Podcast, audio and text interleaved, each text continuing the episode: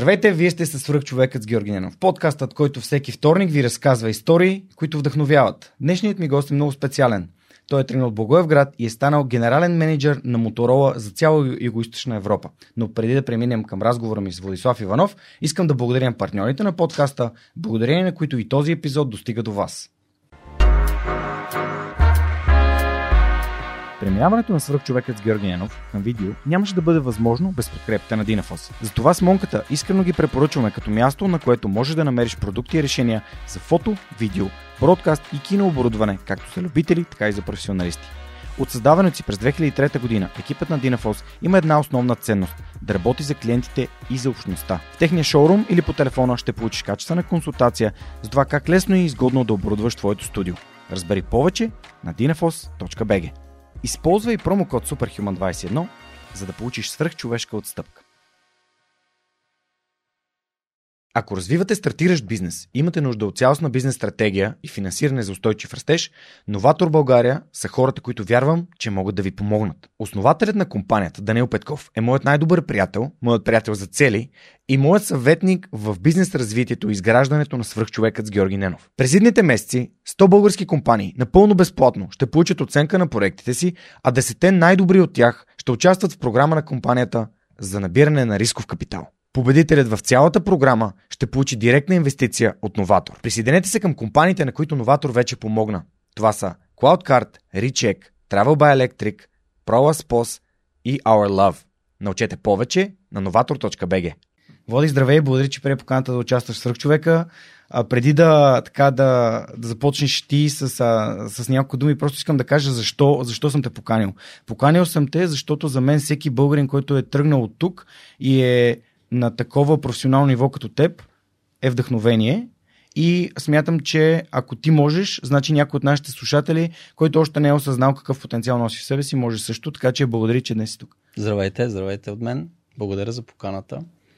Нека да, да, да се върнем малко назад. А, не, не, нека да започнем от, от там, където се намираме в момента. А, разкажи с няколко думи, а, какво професионално, къде се намираш в, а, в твоя кариерен път и след това ретроспективно ще се върнем назад, за да разкажеш за нещата, които си научил и които сте отвели до тази наистина, според мен, впечатляваща поздравления за а, позиция генерален менеджер за цяла Юго-Источна Европа. Нали? Да. Над 10 държави и ти ще разкажеш малко повече. Да, а, значи в момента аз реално управлявам един район, който е а, така ситуиран в Юго-Источна Европа. А, това е клъстър от държави, включително а, Централна Европа, нашия така Балкански полуостров, а, Румъния нагоре, а, Украина също така е част от региона. Така че по-скоро е като източна Европа, но по вътрешна класификация го казваме юго-источна, юго-источна Европа, така за да не се объркват хората, тъй като mm. източна Европа обикновено включва и Русия, нали, в да. Част от геополитическите така класификации. Де факто, какво правя? Управлявам този регион от край до край, така да се каже, включително да, да се реализира политиката на компанията относно налагането на, на марката mm. на пазара, доставяне на продукти, менажиране на екипите, общо взето от край до край всичко, включително финанси, сервизи, а, всичко, което е свързано с присъствието ни в а, дадената държава. И естествено, така в много близък а, план, а, представляването на, на тази така, география в, а, а, на ниво а, главна, така, главен офис в, в компанията. Нали, смисъл участвам mm. в присъствието там и взимането на решения и в движенето на всички процеси общо взето. Така че доста така широкопрофилна работа върша. От колко време си в компанията? Ами аз съм в компанията от 11 години. Wow. А, така вече натежава. Шегуваме се с колегите, че вече минаваме в посока да чакаме пенсионната програма. Нали? а... Тоест ти си, знам, че Motorola като бранд имаше различни, нали, бяха и купили от Google да. и така нататък. Просто ти си бил в, в различни етапи на, на самата така. компания. А, значи аз съм в, а, всъщност така, мой професионален път в компанията започна а, в Lenovo mm-hmm. като компания. Mm-hmm. А, започнах на позиция, занимавах се с а, движенето на потребителския бизнес а, на Lenovo за България. Mm-hmm. Като може би две години след като започнах тази работа, компанията започна да развива бизнеса с мобилни продукти и така след анализ и един така много сериозен вътрешен, така, вътрешен подбор решиха, че аз съм така доста подходящ за такъв вид бизнес и ме предложиха да, да го правя за региона направо. Така че общо взето от около 8 години, 8-9 години се занимавам с регионално, регионална работа в мобилният бизнес, включително таблети, смартфони и така нататък. След което компанията закупи Моторола и съответно аз поех бизнеса за Моторола. Общо взето това е като... Ще, ще си позволя да споделя нещо, което моите слушатели са чували десетки, зрители са чували десетки, стотици пъти вече да повтарям. Знаеш ли, че свърх човека започна с един таблет? С един таблет. Да. Това не е лошо начало. Да, а, всичко започна с един таблет и с а, а, помощта на един мой приятел, Радослав се казва, и така започна подкаста преди 6 да. години. А, почти 6 години. През лятото ще станат 6 години, юни месец. От идеята, когато ми дойде на 16 юни, ще мина точно 6 години. Така че мобилните устройства са нещо благодарение на които свръх човека днес присъства. И да, са значително така по-професионална техника, но са много приятен и лесен начин човек да започне. Да започне да прави влогове, да започне да прави подкасти а, или а, просто каквото на него му харесва и има възможност да го прави просто от таблета си. Много хора ме така ми казват, ама ти нямаш професионална техника. Mm. Не е необходимо понякога, когато а, такъв тип устройства ти дават а, наистина почти неограничени възможности. Аз съм много щастлив а, да чувам а, моменти, в които а, продуктите, които, така, за които работиме, мислиме и, mm. и така правим всичко възможно да, да, да бъдат достъпни да, на потребителите. А, чуваме, че се използват с такава цел за да движат света напред, да създават mm. и да, така, да подобрят живота на хората. А, оттекчен съм от това да се ползват просто за, как да кажа, за някакви консюмърски... Да. А, само с социални мрежи. Да, за губене на време, да, така да се каже. Да. А, много съм щастлив, когато видя, чуя, че нали, реалното използване е така един вид пасва на това, какви идеи са заложени в това да се създаде такова нещо. Mm. А, така че... Ами да, просто нещо, нещо забавно, което, което пак ни, ни свързва. Ам, 11 години е впечатляващо. Аз изкарах 5 години в Lufthansa Техник София а, и Lufthansa Техник Logistics Services в, в Хамбург, а, но не съм си представил какво би било 10 години да работя в една същата компания. Подозирам, че в течение на разговора ще се върнем отново за, за уроците, които си получил, за стъпките, които си предприел, за смелостта, която е много важна част от подкаста. Но много искам да нашия разговор да започне от, от Благоевград и економическия техникум. Защо, защо избра економически техникум или ти ли го избра или той те избра? Много успешна история, но така по-обрано да я разкажа. А, аз общо взето така имах, бях доста добър в математиката. Mm-hmm. Поне към този момент назад във времето. А, така смея твърда, че съм участвал в доста олимпиади по математика. А, благодаря също така и на моите учители назад във времето, които така, по това време ще такива едни кръжоци, сипове и така нататък, в които дейно се участваше. А, това ми даде така доста добър, добра подготовка да мога да кандидатствам общо взето във всички училища. И аз изпомням, че имаше тогава, беше модерно, след седми клас да се кандидатства. А, бях кандидатствал в математическата гимназия и ме бяха приели, което беше доста елитно училище. Сега се риск да обидя малко а, хората, които са учили там. А, ще кажа, че аз не, не избрах да уча там. Просто някакси културата, която тогава битуваше в като мода, като а, социален статус, като а, начин на общуване. Не успях се припозная с хората, които така гледах по улиците като един вид групички mm-hmm. а, учещи там в, в тази гимназия. А, и още взето имах така доста, спомням си, доста сериозен разговор с, с родителите ми. Майка ми е учителка, още взето тя също така се опита нали, да, да вземе отношение, да, да ме посъветва, че това е добър избор, нали, да, да следвам там, да, да почна да уча там. Но а, твърдо не се разпознах и казах не, не е там мястото. А, реших, че ще бъде а, економическия техникум, който в последствие се записах след 8 клас. В смисъл, mm-hmm. просто си продължих още една година. А, така че така се озовах там. Това беше едно от най-елитните училища. След, бих казал, а, езикова гимназия, математическа гимназия.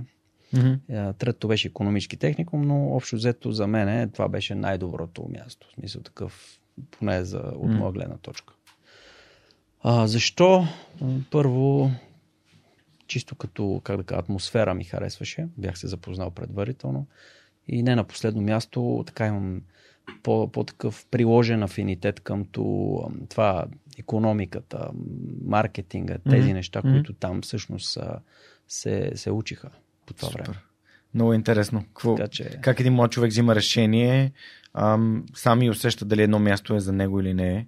Mm-hmm. Радвам се, че си имал тази смелост, защото общо взето родителите ни до някаква степен се месят доста в, в нашия избор на образование. Именно за това ти да иска, разбрах да, не избрах да започна с този въпрос. А, тук, като каза благодарността към твоите учители, преди буквално няколко дни бях поканен на конференция, която се казва Училище за бъдеще, организирана от двама, а, две свръх дами, двама свръх човек, които вече са гостували в подкаста, Жустин Томс и Ваня Наниева и там ме бяха поканали да говоря, да разкажа за свръх човека и пред учители и директори. И отидох и първите думи, които казах на тези учители и директори е свръхчовеците ги има благодарение на вас. И съм абсолютно убеден, че всеки един от тях е благодарен на учителите, които са му помогнали mm-hmm. да открие и развие себе си по пътя. И ви го казвам от тяхно име. Да. Та, ти го каза сега и ние по никакъв начин не сме си говорили на тази тема и, и ти благодаря. А, има ли конкретен учител, на когото просто искаш, просто искаш да кажеш благодаря, защото ти, е, защото ти е помогнал по някакъв начин в живота?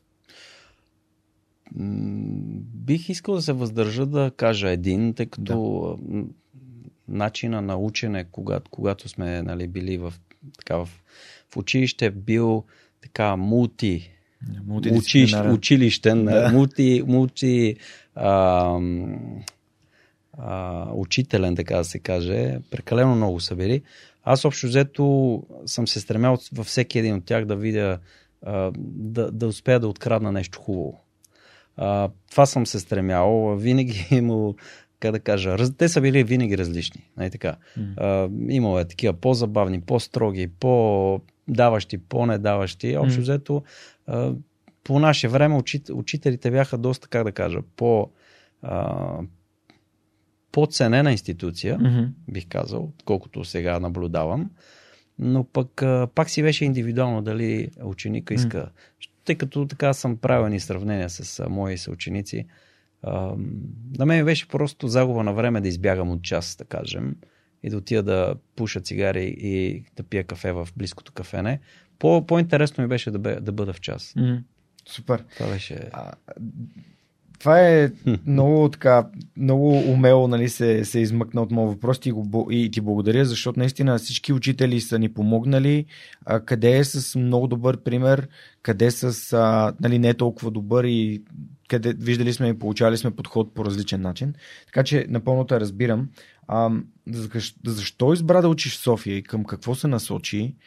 А, защото аз, нали, слушах епизода в 2200, където доста така разказа и аз съответно използвах епизода да се подготвя. А, там, тук съм си отбелязал да те попитам за а, съответно и за първата ти работа и тия 25 лева, на, нали, с които трябва да изкараш. да. А, защо избрах София? Ами, няколко са причините. Първо, а, нямах възможност да уча в, тогава в Американския университет. А, той беше много силна институция mm-hmm. по това време. За разлика от сега, нали, въпреки това, че е пак един от най-добрите университети в България, а тогава беше светлини години над всичко останало. Но а, реално това време ме, ме нямаше там в тази карта, така да го кажем. Мисъл, нямах достатъчно силна езикова подготовка, mm-hmm. нямах достатъчно, да кажем, бюджетна подготовка и така нататък. В смисъл такъв не, не бях за там, колкото и да имах желание. А, така че това беше нещо, което беше, как да кажа, една затворена врата, която аз нямаше как да, да вляза. Mm-hmm. Естествено, по това време беше много различно от сега ученето в чужбина. Беше невъзможно почти. Мисля, такъв трябва много, така, как да кажа, много силен старт да имаш, за да мога да, да Финансова да подкрепа. Финансова най-вече, да. но не само. Да. А, просто аз нямаше как да го направя това нещо. В смисъл, реално. А, така че пред мен общо взето стоеше избора дали да остана в Благоеврат или да в София да уча. И тогава, по това време, бяха два университета. Единия беше, за мен е специално, единия беше Софийския, който беше по-хуманитарно насоченост и другия беше економическия в УНСС. Mm-hmm. А, Какво избра да сега, чисто от практическа гледна точка, то беше една комбинация нали, от това.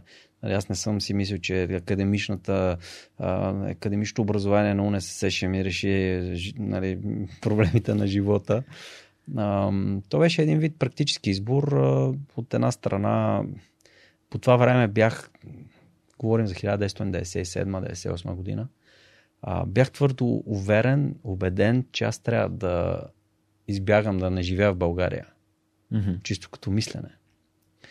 И как да кажа, това да уча в този университет си беше един вид а, общо взето входна врата към изхода. Mm-hmm. Ако мога така да го кажа. Последствие го правиш? Да, а, отидах. Да, но ще стигнем и до там. да, добре. Защото освен, че отиваш и се и връщаш.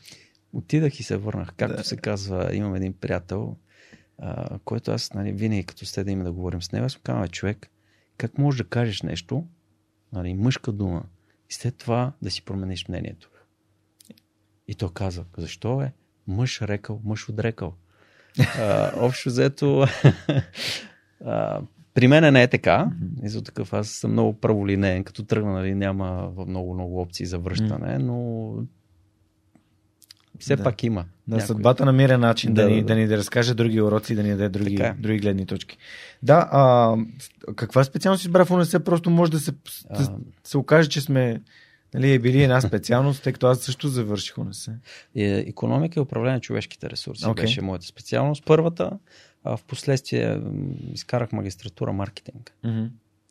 А, този, тази магистратура целенасочено ли избра да е да, маркетинг? Да. Имаше някакви съображения? Е, това вече беше много целенасочено. Да. Съображенията бяха, че аз вече, вече бях започнал okay. работата и, и, и видях, че всъщност това нещо много ми харесва. Mm, Маркетинга. Кой ти води до Ранкев?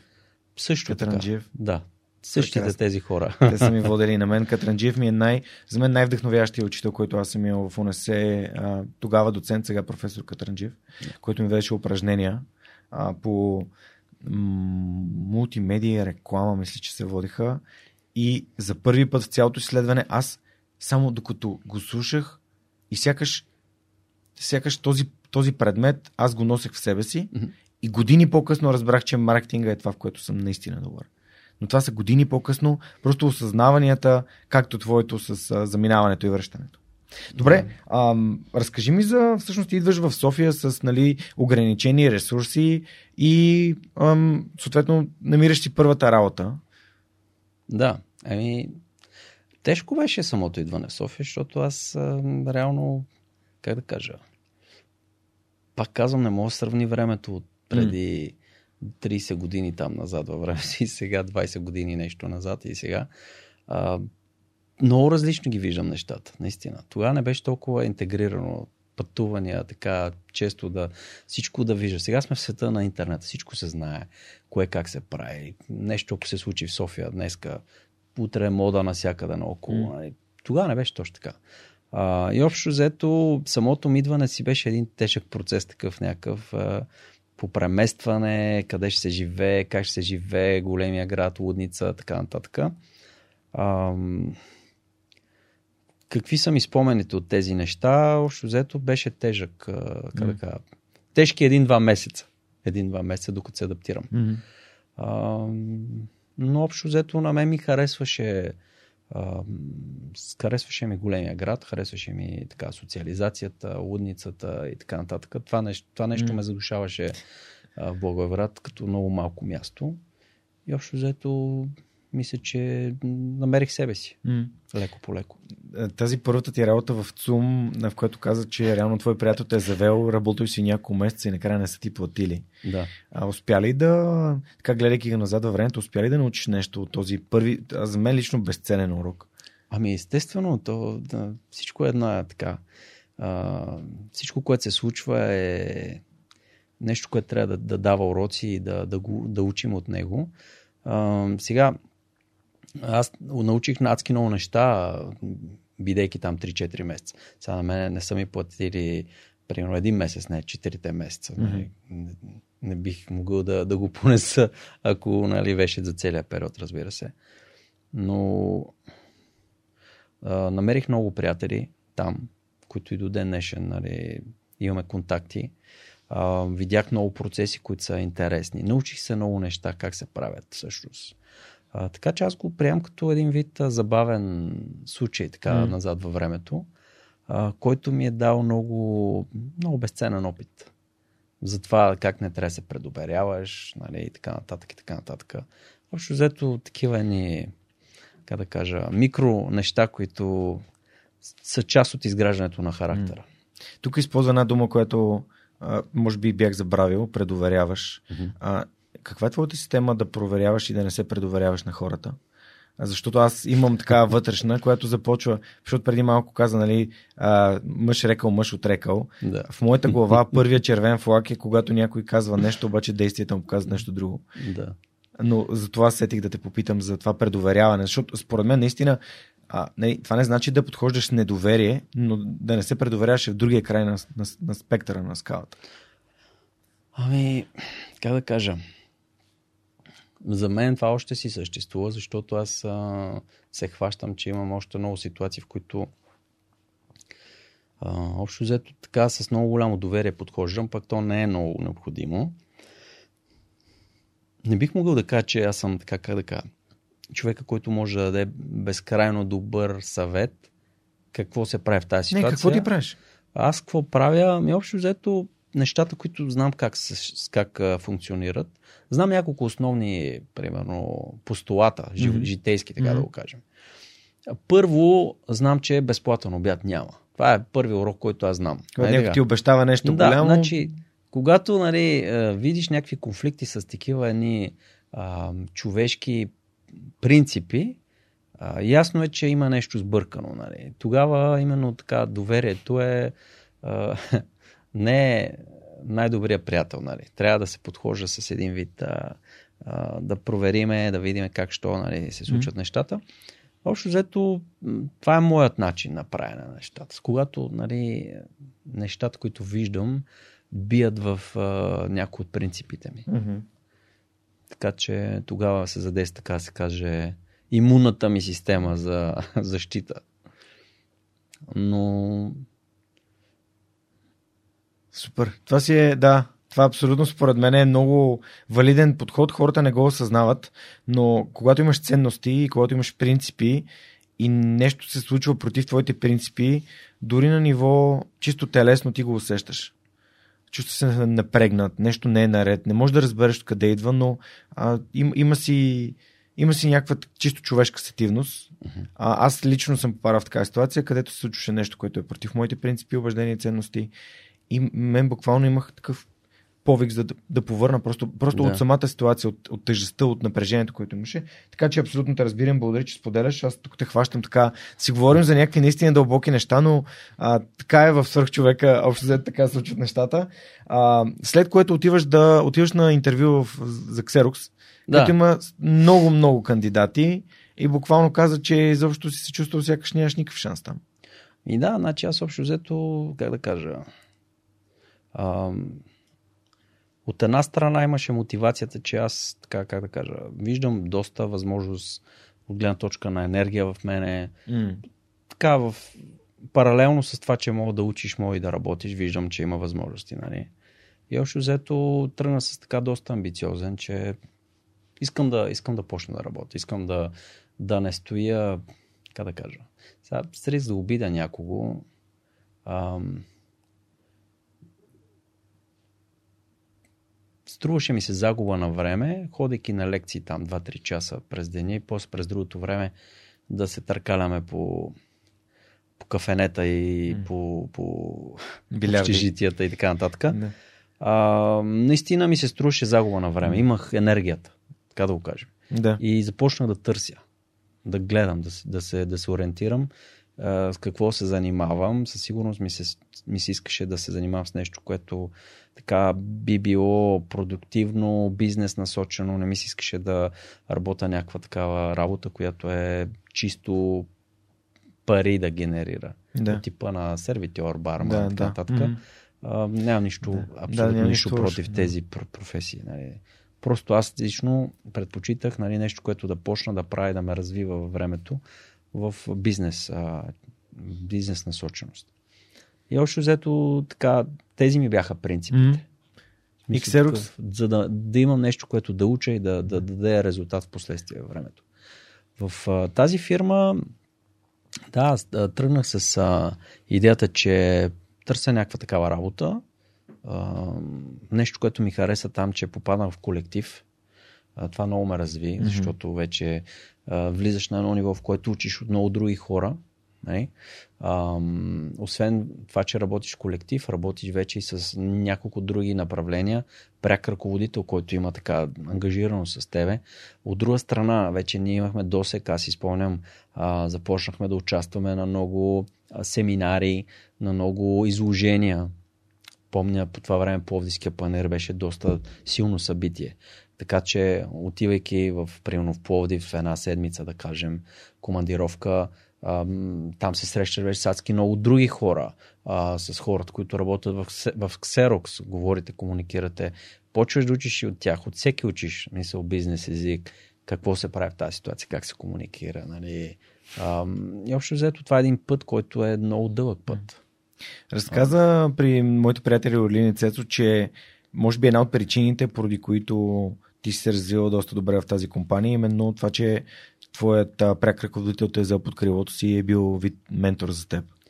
А менторството е много важна тема в, в свърхчовека, защото това е, е, ако има да постигнеш успех няма преки пътища, mm-hmm. но ако има нещо като пряк път, освен средата, която ти вече засегна и като колектив и защо къде е място, което мога да случа, другото е някой, който е там, къде ти искаш да бъдеш, да ти подаде ръка и да ти дава да ти помага да откриеш уроците по-бързо, да не се налага да ги намериш с проба и грешка. Да. Ами, а, бих казал, че ако приемно света еволюира от последните 20 години под някаква форма, mm. а, бих, бих сравнил, че тази част а, назад във времето с работата с тези хора е бил някакъв вид коучинг, така модерното в момента. А, тъй като аз и към момента имам такива, нали, част от а, моето развитие е с а, това да имам коучинг програми с mm. и разни други. Това от теб ли идва ли от компанията? Ами, понякога от компанията. Да, нарочно те питам, да, защото да, да. има самоинициативност, но има и когато компанията, компанията вярва в тия, такъв тип методи. Защото, нали, малко става в България хората почкаме, то коучинг, то е ха-ха-ха, нали? Обаче, а когато големи корпорации като Моторола инвестират в коучинг на служителите си, това би следвало да значи, ха, ти... Това е част от пакета, както се казва, да. на развитие на един човек. Специално в нашата компания, това е на много високо ниво, нали, да, да се оформи пътя на, на човека, къде, как ще се развива. Аз съм особено щастлив да, да работя именно заради това в, в компанията и толкова време. Нали, ще се развива. Да. А тъй като има път на, на това да се грижи компанията за това ам, как да те развива, какви знания, какви дефицити имаш, как да ти ги подобри и така нататък. А тук може би е място да кажа, че в нашата компания ние сме адски интернационална като компания. А, в менеджмент звената имаме може би около 29 нации представени в средно Супер. и високо менеджерско ниво, което е адски богато.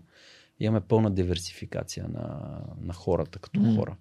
А, натискаме особено напоследък и диверсификация повече, да даваме повече пъти на, на дами в по-високи, на по-високи позиции и така нататък, което е много похвално, тъй като дава възможност така да диверсифицира отношенията с хората. Но да се върнем на, на менторството. А, менторството и коучинга.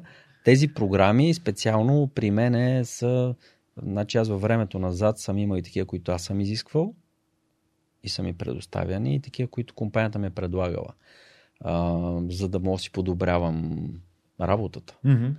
А, което така понякога звучи малко, а е, тук имам проблем, може би някакъв, си ме лекуват най-вероятно. Да и не, а, зависи как го, как го гледаш нали, на този въпрос. А, определено, а, как да кажа, не е гладък бизнес живота. Има моменти, в които нали, в, в рамките на работата се виждат някакви дефицити на човека. Хубаво е да се погрижи, да си ги, да си ги набави по mm. някакъв начин. И това е именно тези вид коучинги. А когато един млад човек търси развитие и попадне на такъв тип ментор, който го преведе, как според теб човек може да, да учи по-бързо? Как може да се развива по-бързо, когато има под ръка човек, който го е харесал, разбират се и съответно човек от среща по-опитния инвестира а, времето си, енергията си, защото менторството винаги изисква да радеш.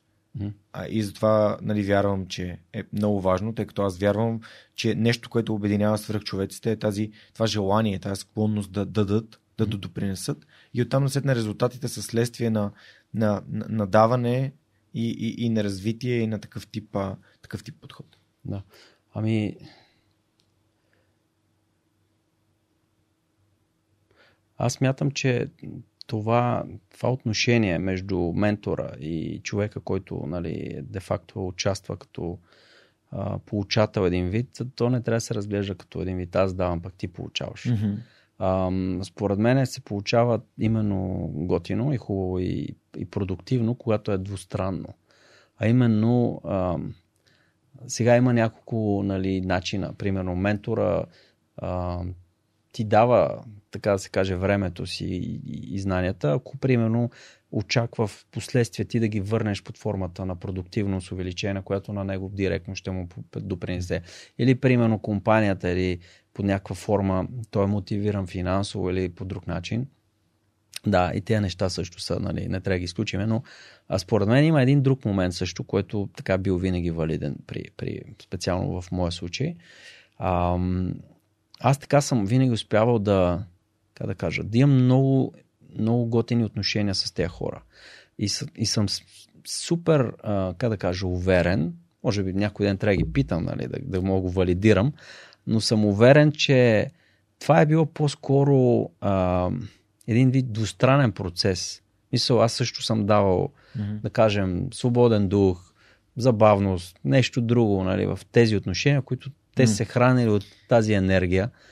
Те са дали от, от своя страна опит а, и така нататък. И така нататък. Най-вероятно някаква така колаборация е било. Mm-hmm. Думата, която използва в разговора с 2200 беше, че твой шеф те го приличил като един булдог, нали? А, да. какво, какво, какво се има предвид по това? И то беше във връзка с а, а, начина на водене на, на търговски сделки. Защото процеса при а, специално тези продукти, за които mm. говориме тогава, е малко по-дълъг. А, от порядъка на половин година до една година има процес на водена на сделка. И общо взето него го впечатли това, че аз не се отказвам лесно от а, някакви пречки, да кажем. Нали. В този контекст беше да. това, което нали, това Посветен си. Да, значи такъв а, много съм а, целенасочен и не се спирам пред пречките. Общо взето ние даже ам, в къщи си говорихме, че наскоро, че на мен не ми се получават никак лесно нещата. Ма за всяко нещо. Много трудно. Но винаги се получават. Което така пък от друга страна обнадеждаващо. Другата дума е постоянство тук. Постоянство, да, твърдо постоянство и, и общо взето не, не се отказвам от някакви а, пречки, които се случват в, а, по пътя. А, с оглед на това е mm, споделил това нещо.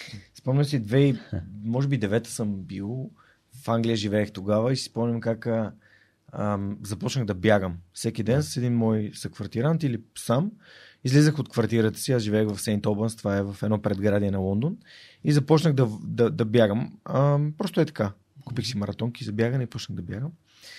И то ти става в един момент ти става трудно. Нали? Нормално е след някакъв период от време тялото ти, особено като с ти първите бягания. И започнах да си върти един цитат в главата, нали, losers never quit, quitters never, uh, нали, winners never quit, quitters never win.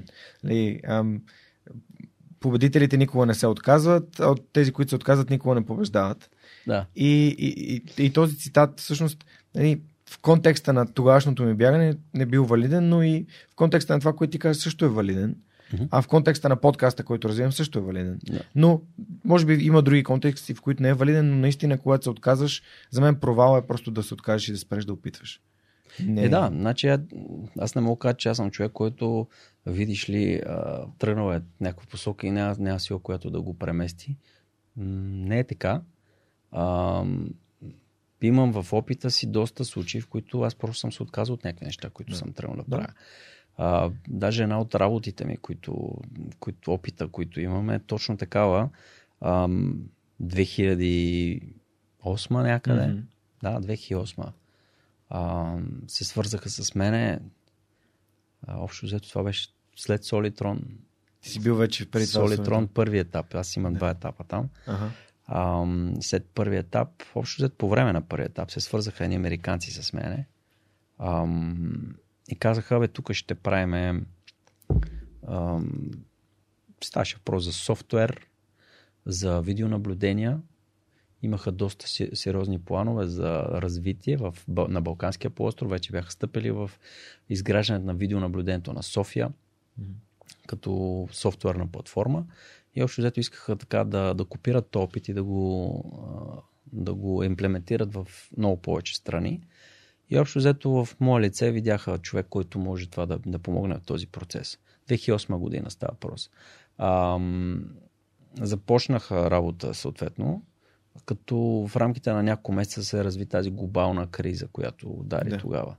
А, за България все още не беше валидно това нещо, разбира се. Но, бидейки работейки с Западна Европа, Штати, Германия беше човек, с който аз най-много работих, ам, те просто казаха, ние спираме плановете.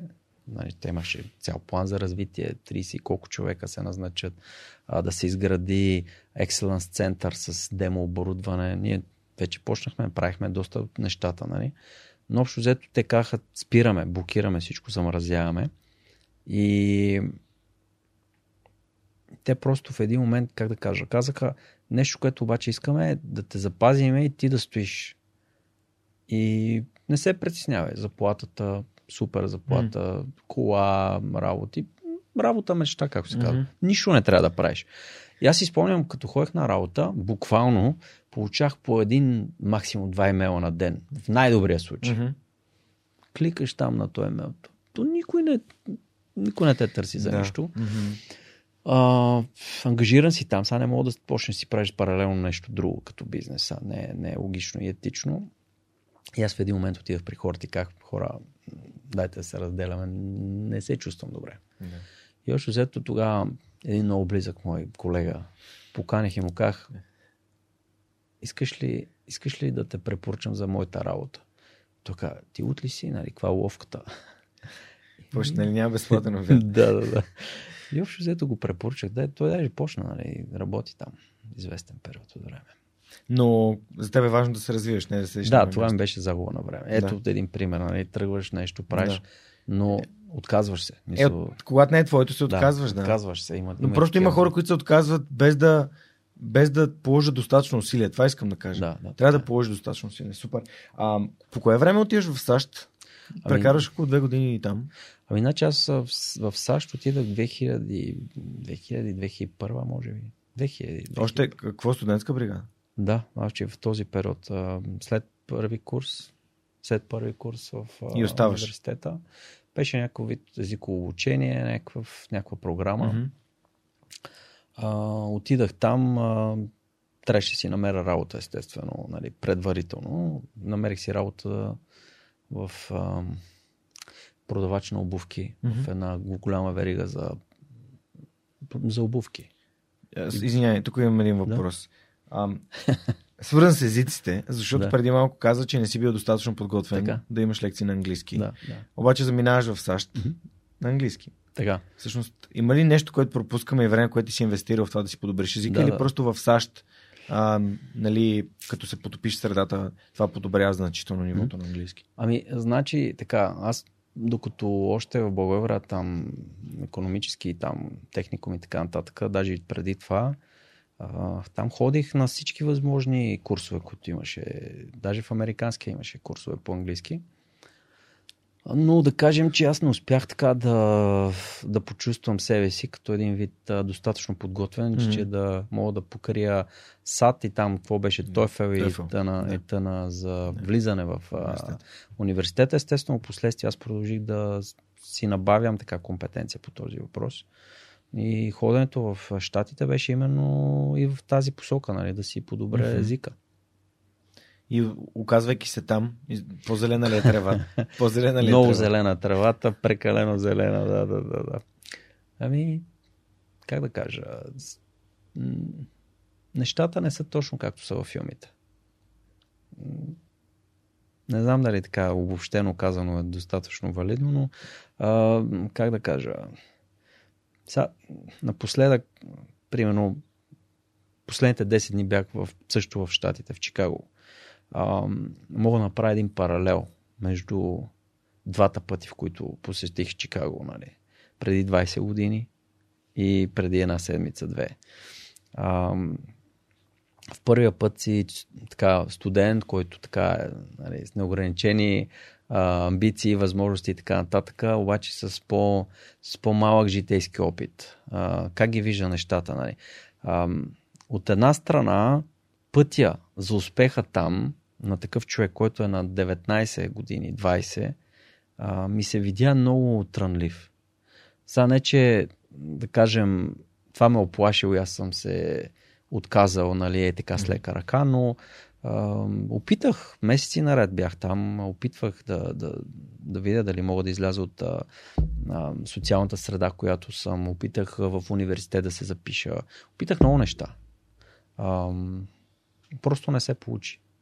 И видях себе си като а, как да кажа, следващите години трябваше да, да, да мина през много, как да кажа, базови ценности, mm-hmm. за да мога да а, просто да, да съм там. Което не беше, не беше целта ми. Mm-hmm. И отделно, а, как да кажа, митът, който така имах в главата си изграден, се беше поразмил вече там на място.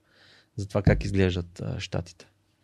А, там не те чакат с а, питка, с метисо. Ами да, значи тежко, тежко е също така там. А, въпросът е, че чисто като социално общество на мене не ми хареса не ми харесаха стойностите на на хората, които аз срещнах, така да го кажа. Mm-hmm. И избираш да се върнеш и да продължиш. Избрах тук. да се върна, да. Избрах да се върна, за да мога да наистина използвам моите силни страни. Супер.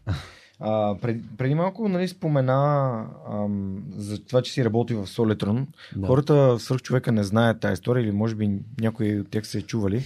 Аз работих в Солетрон два дни.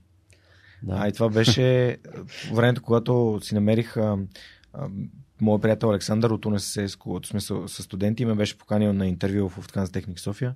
Беше ми дал там сивито, бяха ме поканили. А, и си спомням, даже не записваме на 1 април, но реално на 2 април ми беше интервюто. И ме питаха кога можеш да започнеш на интервюто. Yeah. И си ми казах, утре имам рожден ден, ама след рождения ми ден веднага мога да започна. Не на следващия ден, но още един ден след това. Да, защото, нали... да. Е, все пак нали, да, на рождения ден да съм свободен. Нали? Да. Не, ам, въпреки че аз бях стоял повече от 6 месеца без работа, бях да. без никакви пари, живеех в приятелката ми тогава, Лили, която много ме, много ме подкрепеше и, и, и съм сигурен, че е един от хората, благодарение на които днес съм тук. А, и всъщност трябваше да ги изчакам да ми кажат да ми дадат предложение. Ще ме поканят ли на работа или не? И те ми казаха, примерно, ще ти кажем на 20 април. Уфтханза. Уфтханза. Да. Две седмици. И идва 20 април и те нищо не ми казват. 21 април, 22, 23 април и аз на 24 април се обаждам на Ванката Зарев и му казвам Ванка, здравей. А, нали, аз не получих обаждането в Ханс Техник, започвам, аз нямам работа, аз да, искам да. да започна при теб. Той много се зарадва. С него, просто всеки път, в който съм общувал с него, винаги съм се чувствал все едно една бащина фигура. Така, Така, спокойствие, един много... Ам, даже на съвсем наскоро го видях и много се зарадвах, че го видях. И започнах аз. Първи ден той ми каза сега, тук трябва да качваме снимки на продукти в сайта, правим новия сайт, бек офис в неговия екип. Супер. А пък то на мене да седи на компютър ми е та, покрай компютърните игри. Просто това ми е нещо, което аз имам не само компютърна грамотност, ама аз работя много бързо с тия неща. Да. И работя един ден. И на втория ден, както си работя, ние сме аз и, и, и Петето Любенова, двамата бяхме екип. И както си работя, и ми звъни телефон. И това е примерно 27 на следващата. Дигам телефона, здравейте Георги, така и така, обаждаме се от Hans Technic Software, искаме да ви а, кажем, че сте одобрени и че да ви изпратим нашето предложение. Аз, е, ми хора, съжалявам, а вие ми казахте миналата седмица, ще се обадите, аз вече приех друго Да. предложение. Добре, чао, чао. Звъня на тогашната ми приятелка и тя казва, бе, ти луд ли си, бе, дай им връщай обаждане. и ми каза, ти правят оферта. Аз, здравейте, добре, все пак може ли ми правите офертата? И ми пращат Да. офертата. И аз отварям офертата и виждам вътре стартова заплата от двойно спрямо това, което аз взимам Да, да, в да. Solitron. И аз съм много, аз съм много принципен човек, Да. но когато, както каза, базови нива, е, когато имаш да, да връщаш заеми на приятели, които са ти помогнали да преживееш, и някои неща са по-важни. Колкото и, нали, и отидох при Иван и му казах, Ванка, виж, а, от Уфханза ми се обадиха, втори работен ден, и ми предложиха това. И той ми каза, Жорка, това нещо тук не мога да ти го предложа. Просто Да. няма как. И аз му казах, добре, как да постъпя? И той ми каза, не знам, ти прецени, но просто аз, те, раз- аз те разбирам, това е. Да, да, да. И тогава си спомням, аз му казах, виж, аз те искат да започна на 20 май. Мгм. Аз съм склонен да работя целия месец. Нали, Аз съм, тук съм за да, за да помогна. Аз искам да работя. И тогава с, а, с Килен имахме среща. И тя каза, не, не, не, ти тук ще извадиш някаква информация фирмена. И аз бях такъв, фак. Добре, викам. Ням, не можеш да убедиш някой, който не те е познава до това ниво, да знае, че ти не си там да откраднеш и раз, нали, ситуацията е доста неприятна, но аз исках да, да, да работя целия месец. Та останах още един месец без работа и на 20 май започнах моята кариера в Lufthansa Техник София с стъпката на Solitron. Впоследствие си взеха офис в София Аеропорт Център срещу вратата на моя офис в Lufthansa Техник. Та станахме и съседи по, по офис. Иван го виждах почти всеки ден. А и така, та, има Solitron връзка. Ти тогава се върна в Solitron след тази американска фирма или? Да, да. Значи, а, всъщност, ме- американската фирма беше много преди. А, американската фирма, да. Да. Значи, след американската фирма аз заминах в Кипър да работя. Кипър. Кипър. Що в Кипър? Ми, те знам, винаги. Води, Да, ти си много такъв а, ден човек, който пробва някакви неща. Кипър. Не, беше така, така.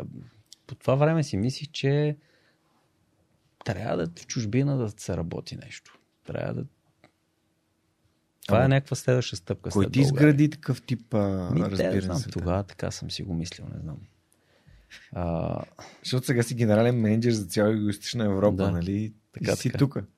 ами, имах така силно желание някъде в чужбина да работя. Мгм. Както аз така напоследък гледам някакви интервюта, защото следа спорт, нали? Да. И с някакви футболисти, които тук играят, играят и в един момент, ами тук сега искам да пром трансфер в чужда държава. Нали? Без значение, български футболист, Да, да, да, испански няма футболист, иска да видят нещо различно. Може би такава е мотивацията, не знам точно. Да опиташ, да, Да, пробваш. опиташ да нещо различно, атмосферата да смениш. Как беше И Кипър? то не е да, да отидеш някаква базова работа, продаваш обувки. Да. Общо дето в Кипър аз бех маркетингов директор на, на един бранд. А, беше в Кипър, защото там беше офшорна зона. А, така че там свободно от данъци и така нататък, така нататък. А, и това ми беше опита с, с Кипър. А що не остана в Кипър? Защото там дойде също кризата, глобалната криза и фалирахме. фалирахме. Не, остави това на страна. Нали. Ние фалирахме, доста от колегите останаха там и продължиха. Но аз бях там сам. И за такъв.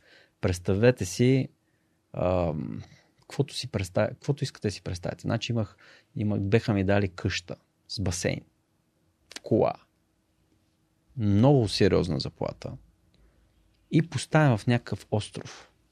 Защото това не е много голям остров Кипър, нали? Не знам, нали... Не, не съм ходил в Кипър. Ами Кипър има 3-4 града. Да. Най-големия град е малко по-малко от Благоевград. Този е Лимасол. Най-големия град е по-малко от Благоевград. М. Там да започнем. Нали? Окей. А, Ама има моренце. има море, верно. Има палми, море, така нататък, но това нещо за няколко месеца се изчерпва. Тази емоция. То не бяха всички приятели, които имах, бяха, идваха на гости. Нали.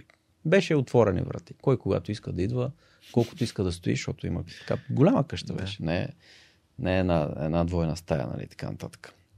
Но а, поизчерпаха се нещата там. Мисля такъв като, като начин. 9 месеца бях там. Ни малко, ни много, но общо взето достатъчно да, да видя, че тревата не е толкова зелена и там, нали? И общо взето, така, аз го считам като един доста добър опит. Помага ти да разбереш много неща, много процеси, mm. как да работиш в такава мултикултурна обстановка, Мгм. дистанционна също така, защото ние работихме с много държави в, в цяла ЕМЕА, като регион и така нататък. Супер. След въпросния Кипър, а, фали, фалирахме, е, фалира бизнеса там. Трябваше да затворим бранда, да се влеем в един друг бранд. А, общо взето, аз се прибах в България и исках се насладя на това да съм безработен. Един-два месеца. Мгм. И имаше период, който а, поради същата тази причина, нали, започваш, започване на кризата, имах един приятел, колега, който преди това работихме в Solitron. Той вече работеше в една сръбска фирма по това време, Comtrade. Comtrade си затвори цели офис в София. Около 50 човека останаха безработни. Вау. Не им платиха също заплатите. Балкански синдром е това, мисля. А, и общо взето а, с него се разбрахме така да поживееме малко, така да, да, не, да не почваме веднага работа. Един-два месеца поне. М. И отидахме в Штатите за месец и половина-два да така да пътуваме. И общо взето това беше един много готин период, в който нямаше така, как да кажа, а, нямахме нужда веднага да почнем работа. М. Бехме в, с така, как да кажа, вътрешно а, Потребност. Вътрешно равновесие, Аха, че окей. всичко е окей. Това, че нямаш работа в момента е окей. Не е проблем. Защото обикновено е проблем, когато нямаш. Почваш да се сдухваш. Но ние бяхме решили, че това си е окей, няколко месеца да не мислиме в, такъв, М. в такава посока. А, и общо взето, даже още не бяха изтекли там месеците и се чухме с а, а, собственика на, на, на Solitron, който ме покани нали, за пак да се присъединя в екипа, тъй като имаше явно нали, необходимост човек като мене да, да се присъедини в екипа. И общо взето този втори етап аз го свързвам с един много екстензивен ръст на, в, в Solitron, който направихме в, в втори етап. А, първия беше доста по-романтичен, бих М. казал. А, по-интересен. Бехме повече като колектив, по-близки, по-млади, по, по, по-забавно беше всичко М. по това време. А, но следващия етап беше много по, как да кажа, бизнес и по... А, позицията беше по-сериозна, естествено. Имаше нужда от повече раздаване от моя страна и естествено резултатите бяха много, много впечатляващи. Супер. А, как попадна в, нали, в Леново? В смисъл такъв, ти ли, понеже очевидно не стоиш на едно място и търсиш и се развиваш, което за мен лично олицетворява и първия навик на Стивън Кови, в любимата ми книга Седемте навика на високо ефективните хора, бъди проактивен. Ти очевидно си проактивен и търсиш непрекъснато места, които те развиват. Как, смисъл, как се появи тази възможност за Леново? Просто как, И защото, защото някои хора си казват, ми, то успеха, то се случва на този късмет, то еди какво си, пък аз до сега нали, не чух един път ти да си използвам много на късмет. Ами, сега, как да кажа, то е, винаги имаш късмета в част от играта, но а, ако не го търсиш, то не, не може само на него да разчиташ. А, Ако не го търсиш, не можеш да не да разчиташ много силен цитат. да, да, да. А, две неща са. Първо, в този период от време вече беше много, как да кажа, за развитието. А, да кажем така, че 2000 до 2010 година, в този период от време, преди всичко глобалните мултинационални компании бяха представени в България специално посредством дистрибутори. Mm-hmm. Посредством фирми, които ги представляват. И в този период от време аз съм работил в дистрибутори винаги. Mm-hmm. Фирми, които представляват брандове. Mm-hmm. Но вече към 2009-10 година започнаха вече много повече брандове да присъстват локално. А, и общо взето тогава нали, се формира това, че там е, там е центъра за взимане на решения. Там се случват нещата. Да. И дистрибутора започва да играе малко по-периферна роля. Да. Започва да играе малко роля на опосредстваш бизнес процесите. Mm-hmm. А, това е естествено най-обективният и сериозен фактор, който ме е накарал да мисля в посока мултинационална. Ти ли го осъзна това? Ами да. Мисля такъв. Аз имам много. Преди това имах много опит в работата с всичките тези фирми. Аз постоянно преговарям с тях. Отношенията, Мгм. които се движат, Мгм. изцяло съм ги движил аз, нали така. И с Да. колегите, разбира се. Да. Но, а, примерно. Тоест, твоят жизнен опит и професионален опит ти е казал, виж, нали, ако търсиш нещо, трябва да бъде в компанията, в бранда, Да. а не в подизпълнителя. Да, защото вече виждаш как един, в един момент а, компанията, дистрибутор, тя става един вид а, придатък на бизнеса на, на брандовете. И Да. общо взето това е Обикновен изпълнител. Да, просто. без, без лоши чувства. Не, без лошо Мисля, чувство. такъв- ако трябва върши Това работа. също е много важна функция, Да, но разбира е различна от предишната функция на същите тези субекти. А, Аз изпълням мой опит а, в, а, в KK Electronics. KK Electronics беше де-факто Samsung България. Мгм. Това беше абсолютен А, да, верно. дистрибутор на Samsung. Да. Мисля, от А до Я, цялото портфолио, всичко. Това беше Samsung.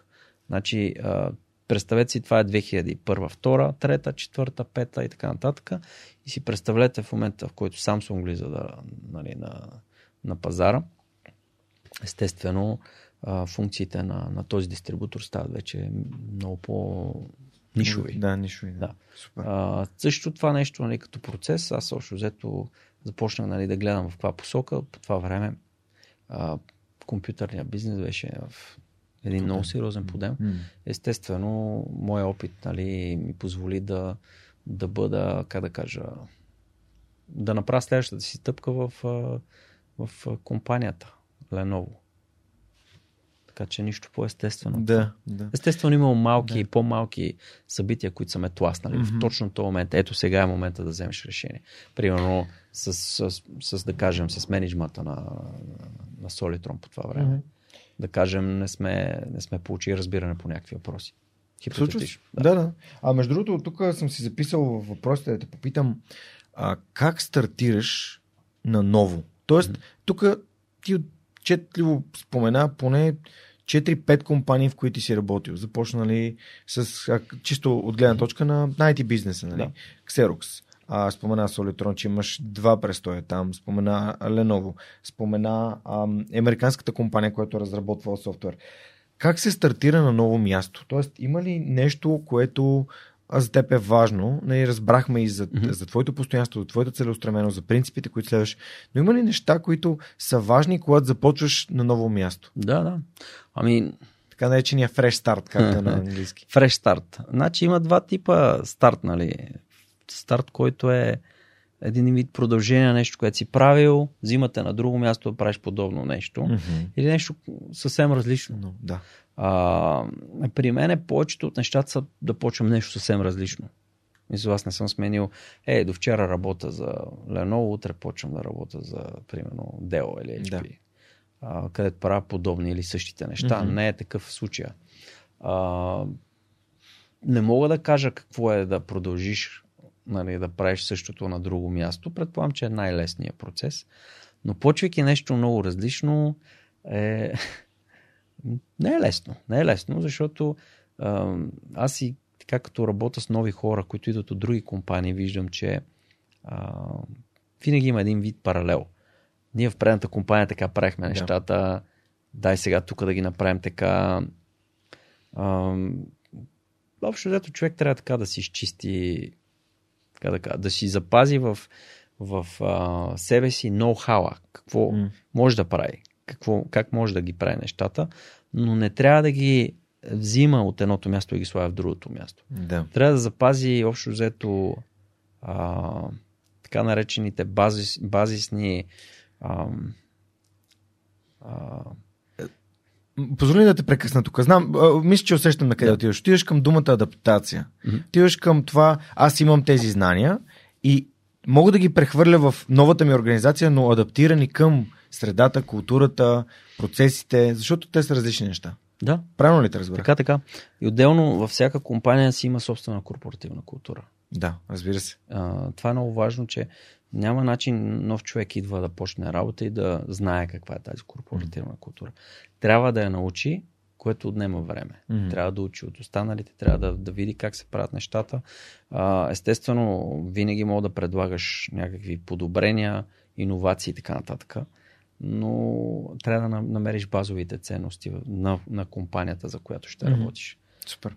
Това е- Добре, е... а, това, е, това е много ценно. А, с моите приятели Орлин и Цецо, които и двамата са така поне са на, на вълна здраве и фитнес. А, знам, че за тях също е важно. Те също те питаха нали, за този целият цикъл на, на менеджера, който е много, много работа. А, и за мен лично пропуска да те питат ти как се грижиш за това да си здрав. Защото mm-hmm. когато си на така отговорна позиция, взимаш решения, дори сега нали, телефона е с теб, защото не знаеш нали, в какъв момент някой може да, да има а, нали, някакъв неотложен казус, което е абсолютно разбираемо, но а, как ти се грижиш за това да си достатъчно здрав и в добра форма, за да можеш да реагираш и да бъдеш на разположение за близките ти или за компанията? Ами, това виждам, че е много така подценявано по принцип нещо. И аз също съм го правил. Mm. А, хвърляш се, нали, тук имаш 10 кг работа, дай сега днес веднага тук да свърша, така, така, mm-hmm. така. Мисля, че това са, как да кажа, проблеми на корпоративната среда. Мисля, такъв трябва по някакъв начин да стане ясно кои са важните неща, колко време ти отнема да ги правиш, mm-hmm. как да ги организираш, да ги направиш. Не може да свършиш цялата работа. И ако почваш да опитваш да компенсираш с това личното време да бъде инвестирано за това да я свършиш тази работа, започваш да имаш проблем с а, а, капацитета на правене на нещата и ефективността. Обикновено за какво става въпрос? Работа до късно, пиша някакви имейли, ти колкото по-късно ги пишеш, толкова по-бавно ги пишеш колкото повече ги пишеш, толкова на другия ден не си свеж да направиш за кратко време много повече неща. Mm. И общо взето се завърташ в един цикъл, който е а, много глупав цикъл. Специално за мен. Mm. А, но това нещо отнема години да го, да го научиш. Mm. И според мен това си е един вид част от растежа на един а, човек. човек. да. да. Много трудно. На мен са, са идвали да ми обяснят какви ли не хора а, че даже те беха забранили да се пишат имейли през нощите и така нататък. Нали. А, спомням си един от менеджерите, които имахме. Специално ми обясняваше, трябва да се почива, трябва това, трябва това. Окей, ама тук имаме толкова работа, как да стане, нали? И никога не съм го разбирал, но напоследък смятам, че така съм стигнал до някакъв баланс, който така да хване и да да обхване тази част от работа, която аз трябва да обхвана, другата да бъде делегирана на който да. трябва. Mm-hmm. И общо взето, каквото може да се свърши, да се свърши в рамките на някакво прилично работно време, защото трябва почивка и трябва зареждане, за, за да може да си здрав.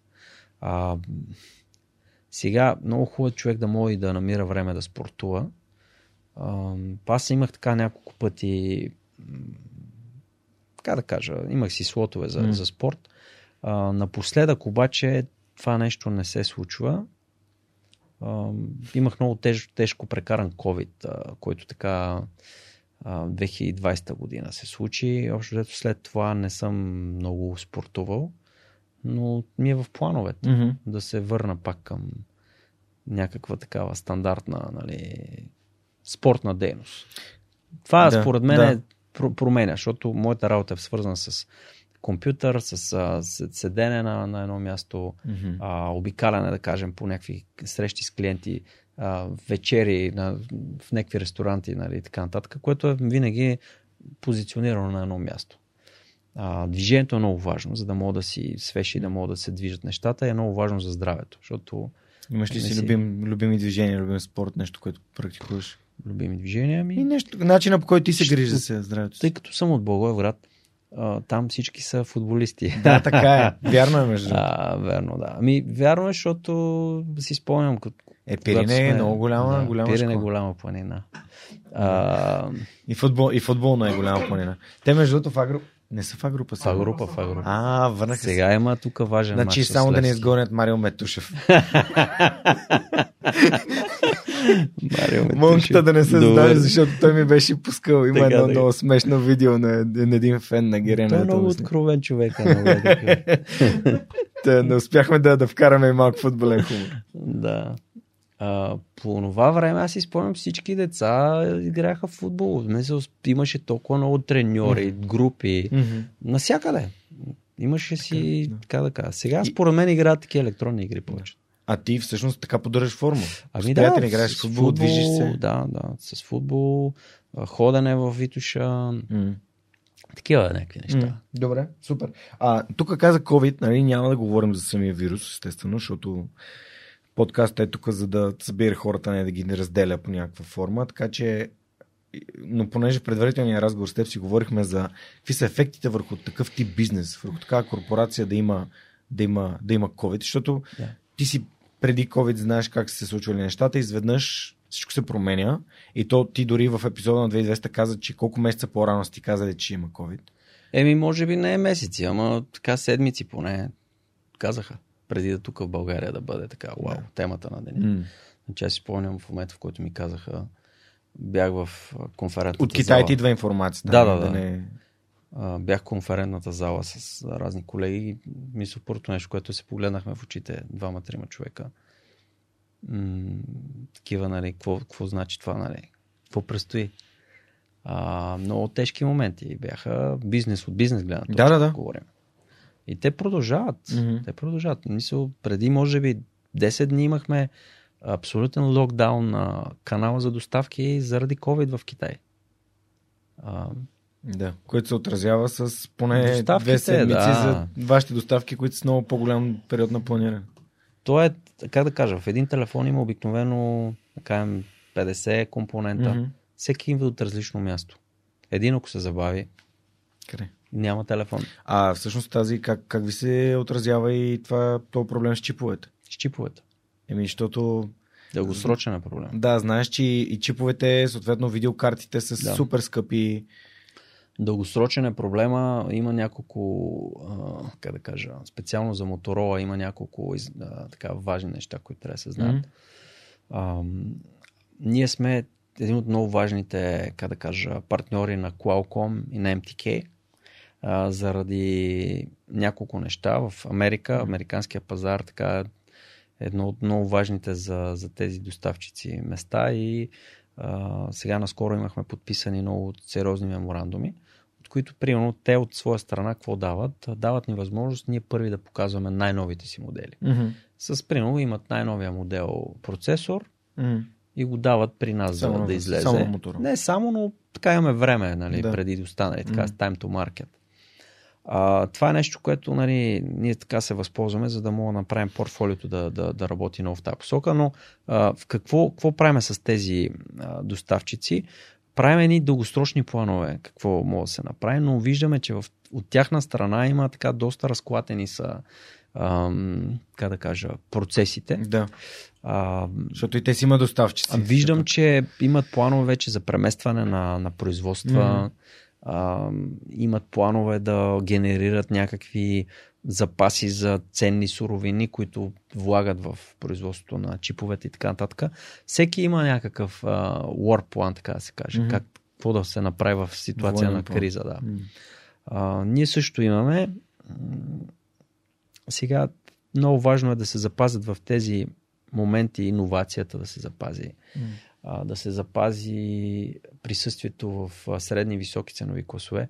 Естествено, почти е, как да кажа, видимо, че всеки се опитва да, ако трябва нещо да, а, да бъде отрязано, да бъде в ниските ценови класове, там където така че битката е за просто за пазарно присъствие. Mm-hmm. Но а, така, гледайки на нещата, очаквам, че може би още няколко години ще има тежка тежки дни за, за този бизнес, Мгм. заради чиповете. А сега като каза този локдаун в Китай, а, притесняваш ли се от това нали, да продължи към Европа? Чисто като вирус ли? Да. Ми, Аз мисля, че в Европа доста си е разпространен вируса. Сега, примерно, ам, Не, просто от гледна точка на това, че сега, ако наново в Китай има някакво локдаун, дали това ще се и това отрази? казвам. Значи, примерно, бяхме на някаква тази среща в, в, в, в Щатите, Мгм. която беше, след която колегата, който от, от UK, а, там, нали, прибрахме си се и човека, който е в UK, примерно няколко дни след това, а, вчера ми писа, че той има, има COVID, примерно. Мгм. Което значи, че в UK има COVID. А, оня ден ми писа тук един партньор от Македония, че има. COVID. А, в България ми писа кой, че има COVID. А, а в Чехия колегата има COVID. В а, колежката в Харватско има COVID. В момента. Да. Значи от екипа ми, от, примерно, едни 30-40% Твой в екип е момента навсякъде. С... Моят екип е навсякъде. Да. Да. Около 40% от хората в момента имат COVID или са прекарали в последните 3-4 седмици COVID. Демек, вируса вече е част от играта, Да.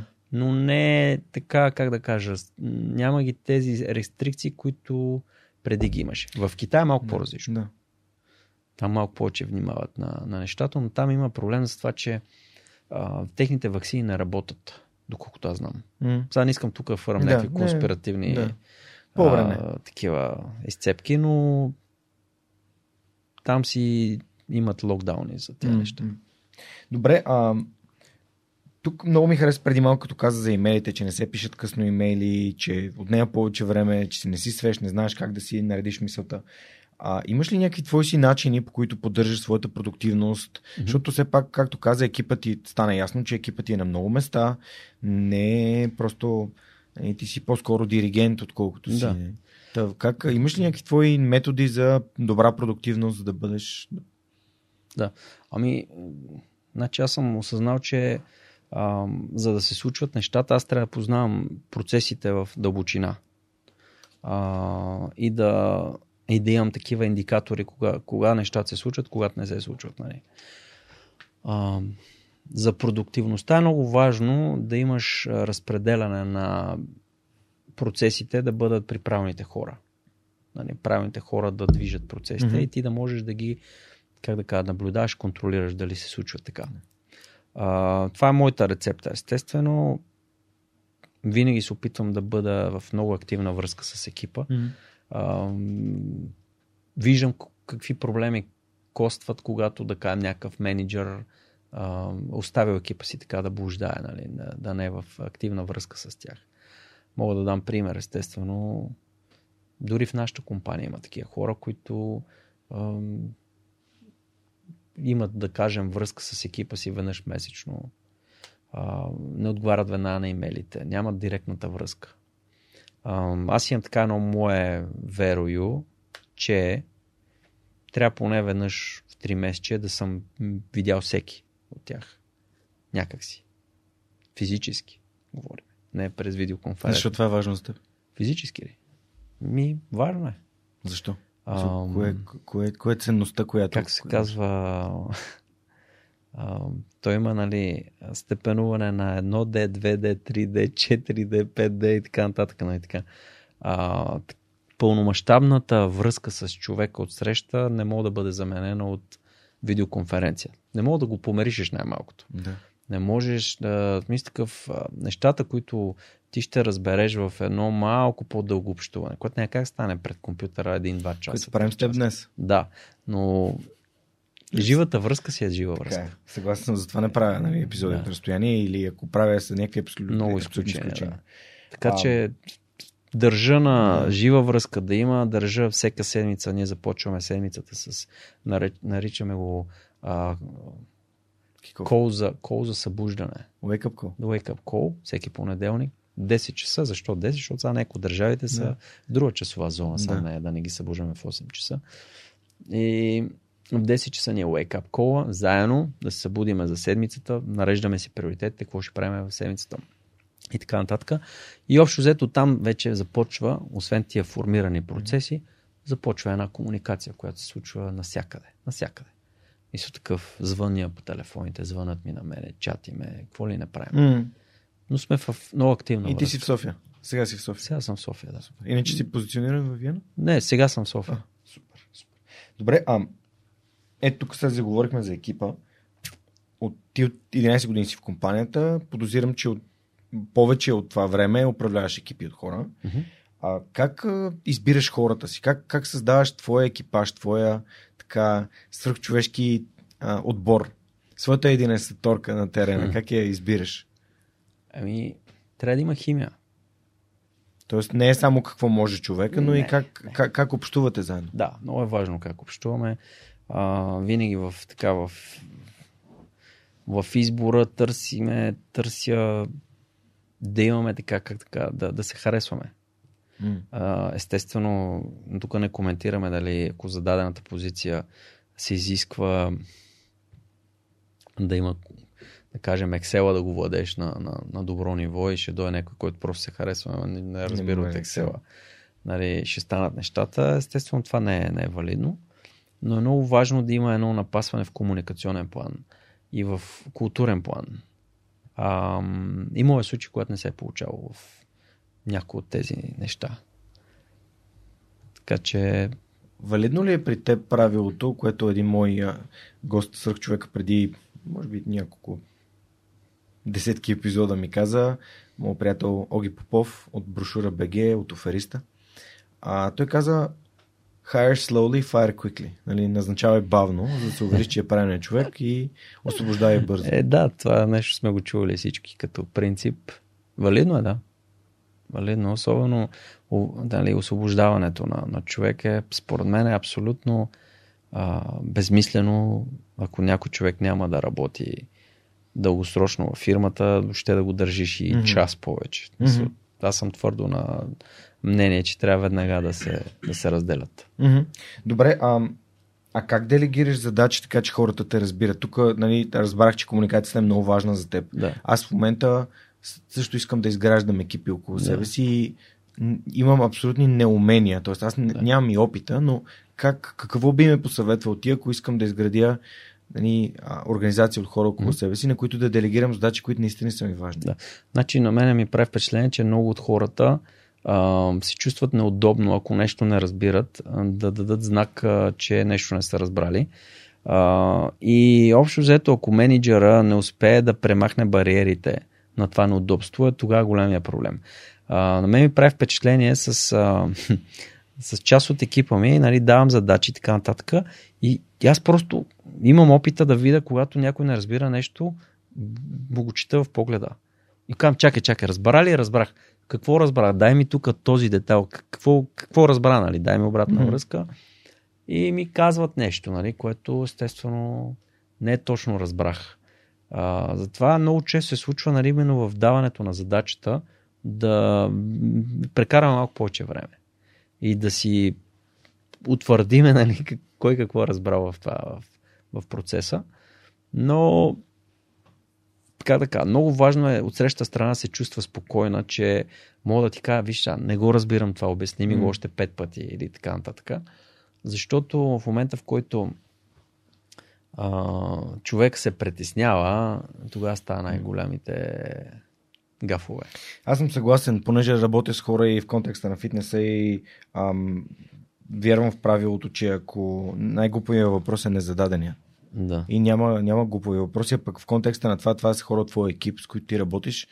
А, точно тази, тази, това спокойствие, да можеш да му се довериш и кажеш, виж, е, Влади, аз не разбрах точно какво се иска от мен. Може ли ми дадеш пример? Или може да ми обясниш по-добре? Или може ли да ми удариш 10 минути, за да, за да видим дали съм те разбрал правилно, като го направя един път или нещо е такова? Проблемите идват не в една елементарна задача, нали? Да. То е ясно. Натрупването. Натрупването Да. на много задачи в много среди.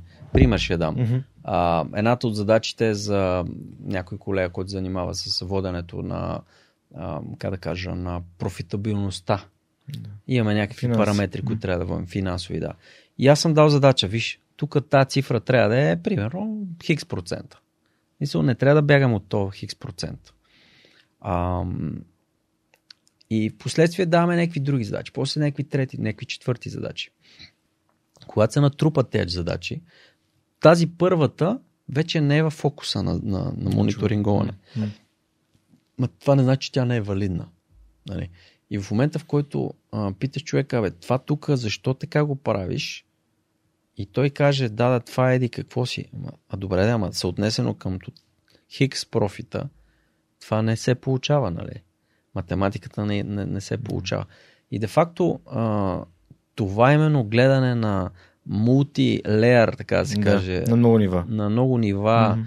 а, задачи, това е най-сложната част. Но е много важно да са уточнени нали, именно параметрите предварително. Кой какво разбира да, да направи.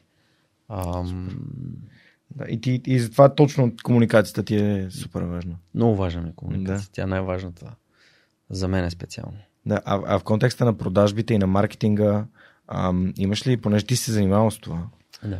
а, имаш ли някакви, така, понеже си спомням в 2010 беше казал, че и твоя, твоя ментор те, те е научил как, как да правиш продажби. Да. Има ли някакви съвети, които би дал на хора, които...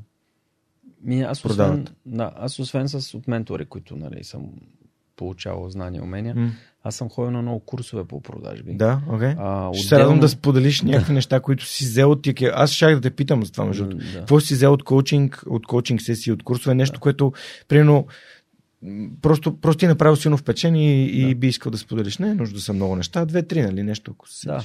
Аз може би така, даже съм си мислил, че след години, нали, ще почна да, да се занимавам именно и с неща, които са такива, да споделям как се правят някакви работи. М, Нали. Това е много. Но ам, нещо, което мога да кажа, че а, извън ментори и там курсове, които са нали, чисто търговско майсторство, най- най-важното нещо, което мога да кажа е опита, който се генерира всеки един човек в, в пра- правенето на продажби. Нали, така.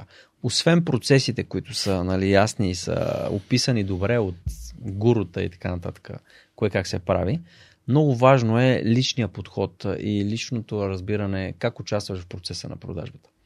А, правим впечатление, че най-успешните продажби са когато ти успееш да разбереш и да слушаш много добре от срещната страна.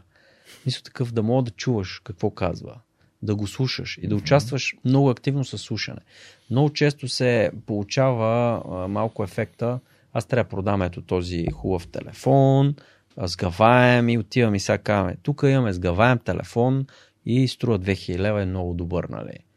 А, Това не е начина на продажа. Това е по-скоро, как да кажа, начин на продажа е да, да, да имаш разговор много, го- много такъв, как да кажа, качествен с а, човека, с който трябва да правиш сделката и да чуваш потребностите и как твоите, а, как да кажа, стойности М. могат да се впишат в неговите потребности. И общо взето, другото е просто една комуникация.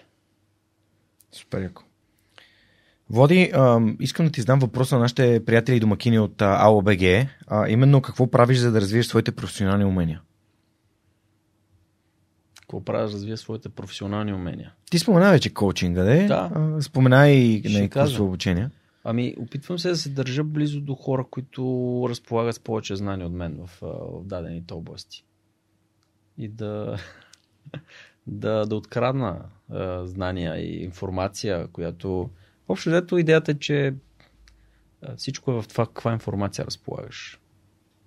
Има хора, които знаят някакви неща, кол- колкото повече общуваш с тях, толкова повече ти знаеш такива неща, те обогатяват, виждаш от, от а, гледна точка на тази информация, виждаш нещата вече по по-различен наго и така нататък. И така нататък.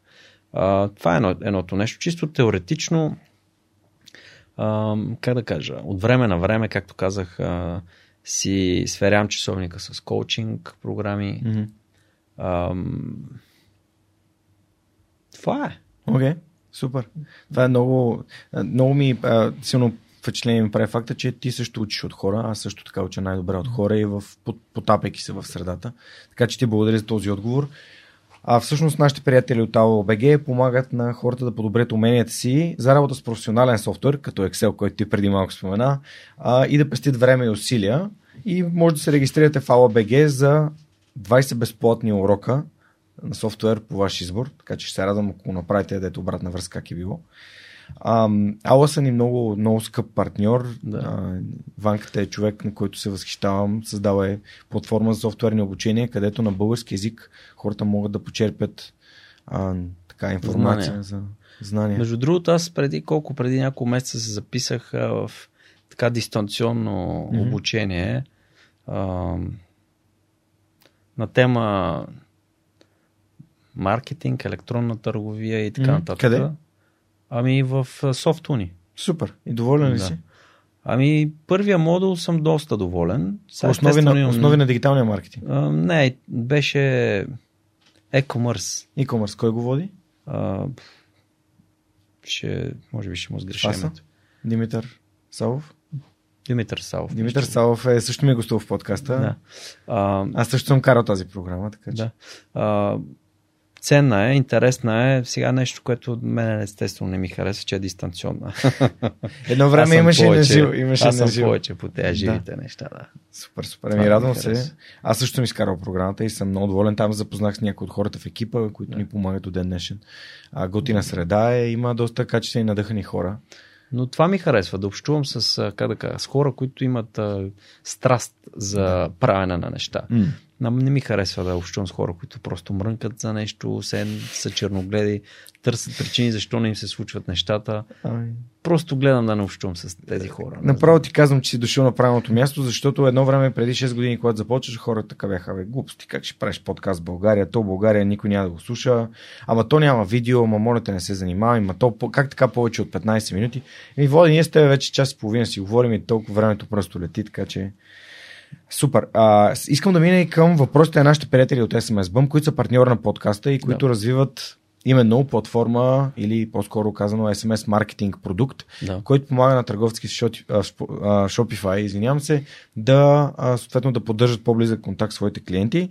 И започваме с първия въпрос, който идва от Митко, а именно а как ще отговори според теб мобилната индустрия на въпроса с устойчивостта? Телефони с хардвер, който може да се апгрейдва или байбек схеми, или програми за лоялност, Тук говорим за environment, за... за въздействието върху природата, според мен говори Митко. За това говорим. Свърхконсумация. Добре, ще кажа. Да. Но според А, теб, нали? Това не е Според мен, да бъде... моята гледна точка, Да. естествено, а, има няколко аспекта този въпрос. Сега единия въпрос е а, какво се прави, за да се нали, въздейства върху природата. Един от нещата, е, едно- един от компонентите, които много силно влияят на природата, е батериите. Е така. Да. А, какво се случва с батериите? Другото е енергията, енергоефективността. Също така е много важен момент. А сега ние нещо, което правим една програма е да вкараме по-високи а, зарядни за, за зареждане на нашите телефони.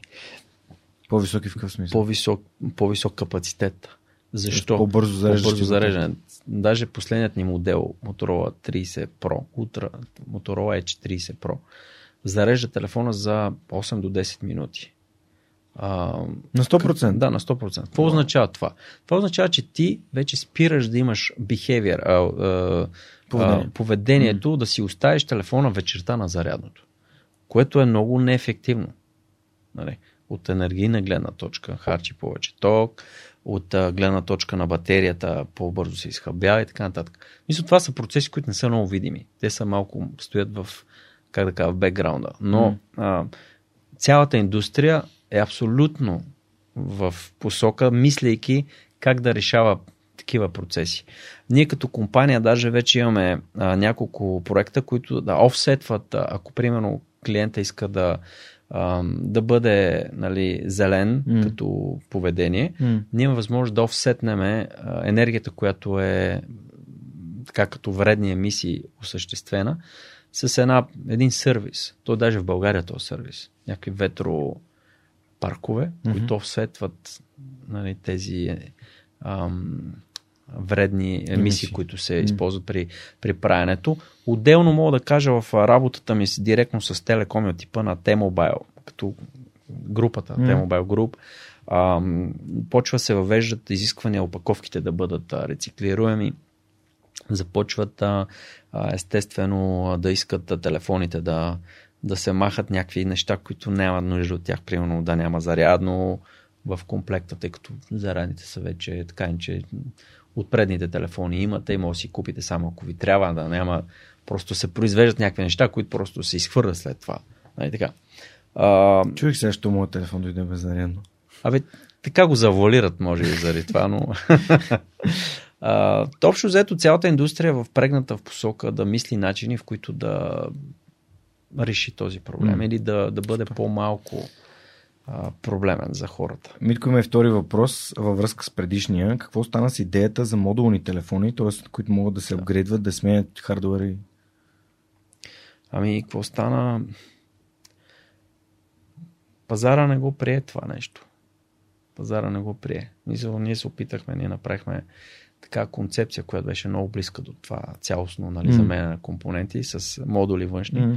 Но реално, може би беше, може би се появи малко по-напред във времето, отколкото колкото трябваше mm. да бъде.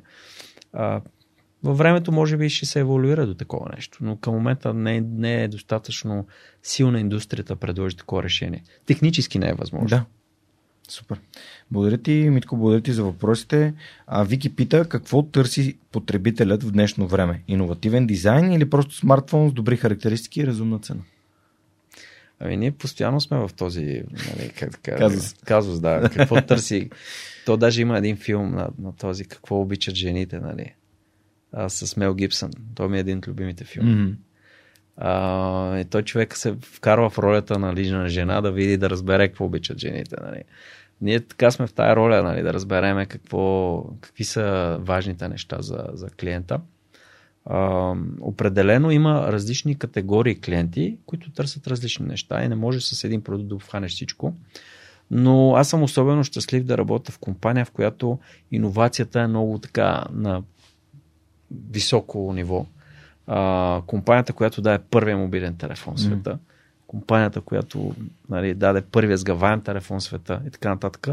А, това са неща, които радват, нали, че ние работим много в посока иновация. Mm. А, сега на среща, която имахме в, в Чикаго, аз видях няколко много силно иновативни неща, които ще следват в бъдеще, които ще имат и приложен ефект не е просто нали, иновация безцелна. Да.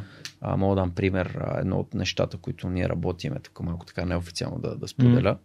а, е това точно да се локира къде се намира човек.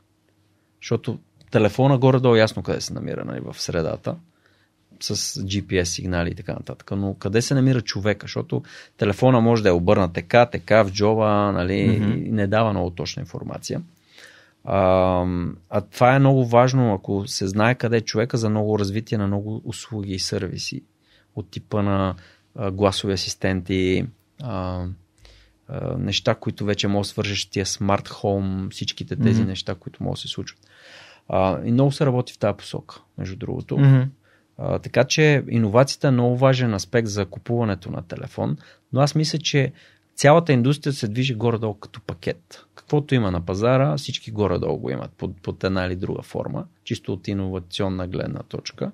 Малко някои са напред, други леко настрани, но горе-долу това нали, не е нещо, което е най-важният аспект. Естествено, в България и за обикалящите страни най-важните неща за закупуване на телефон все още са а, перформанс, така да се каже. Mm. Мисля, телефона да има добра батерия, производителност и камерите, тъй като, а, как да кажа, ние имаме така beautification живот. А, искаме нашия живот да, да изглежда по-красив, отколкото е.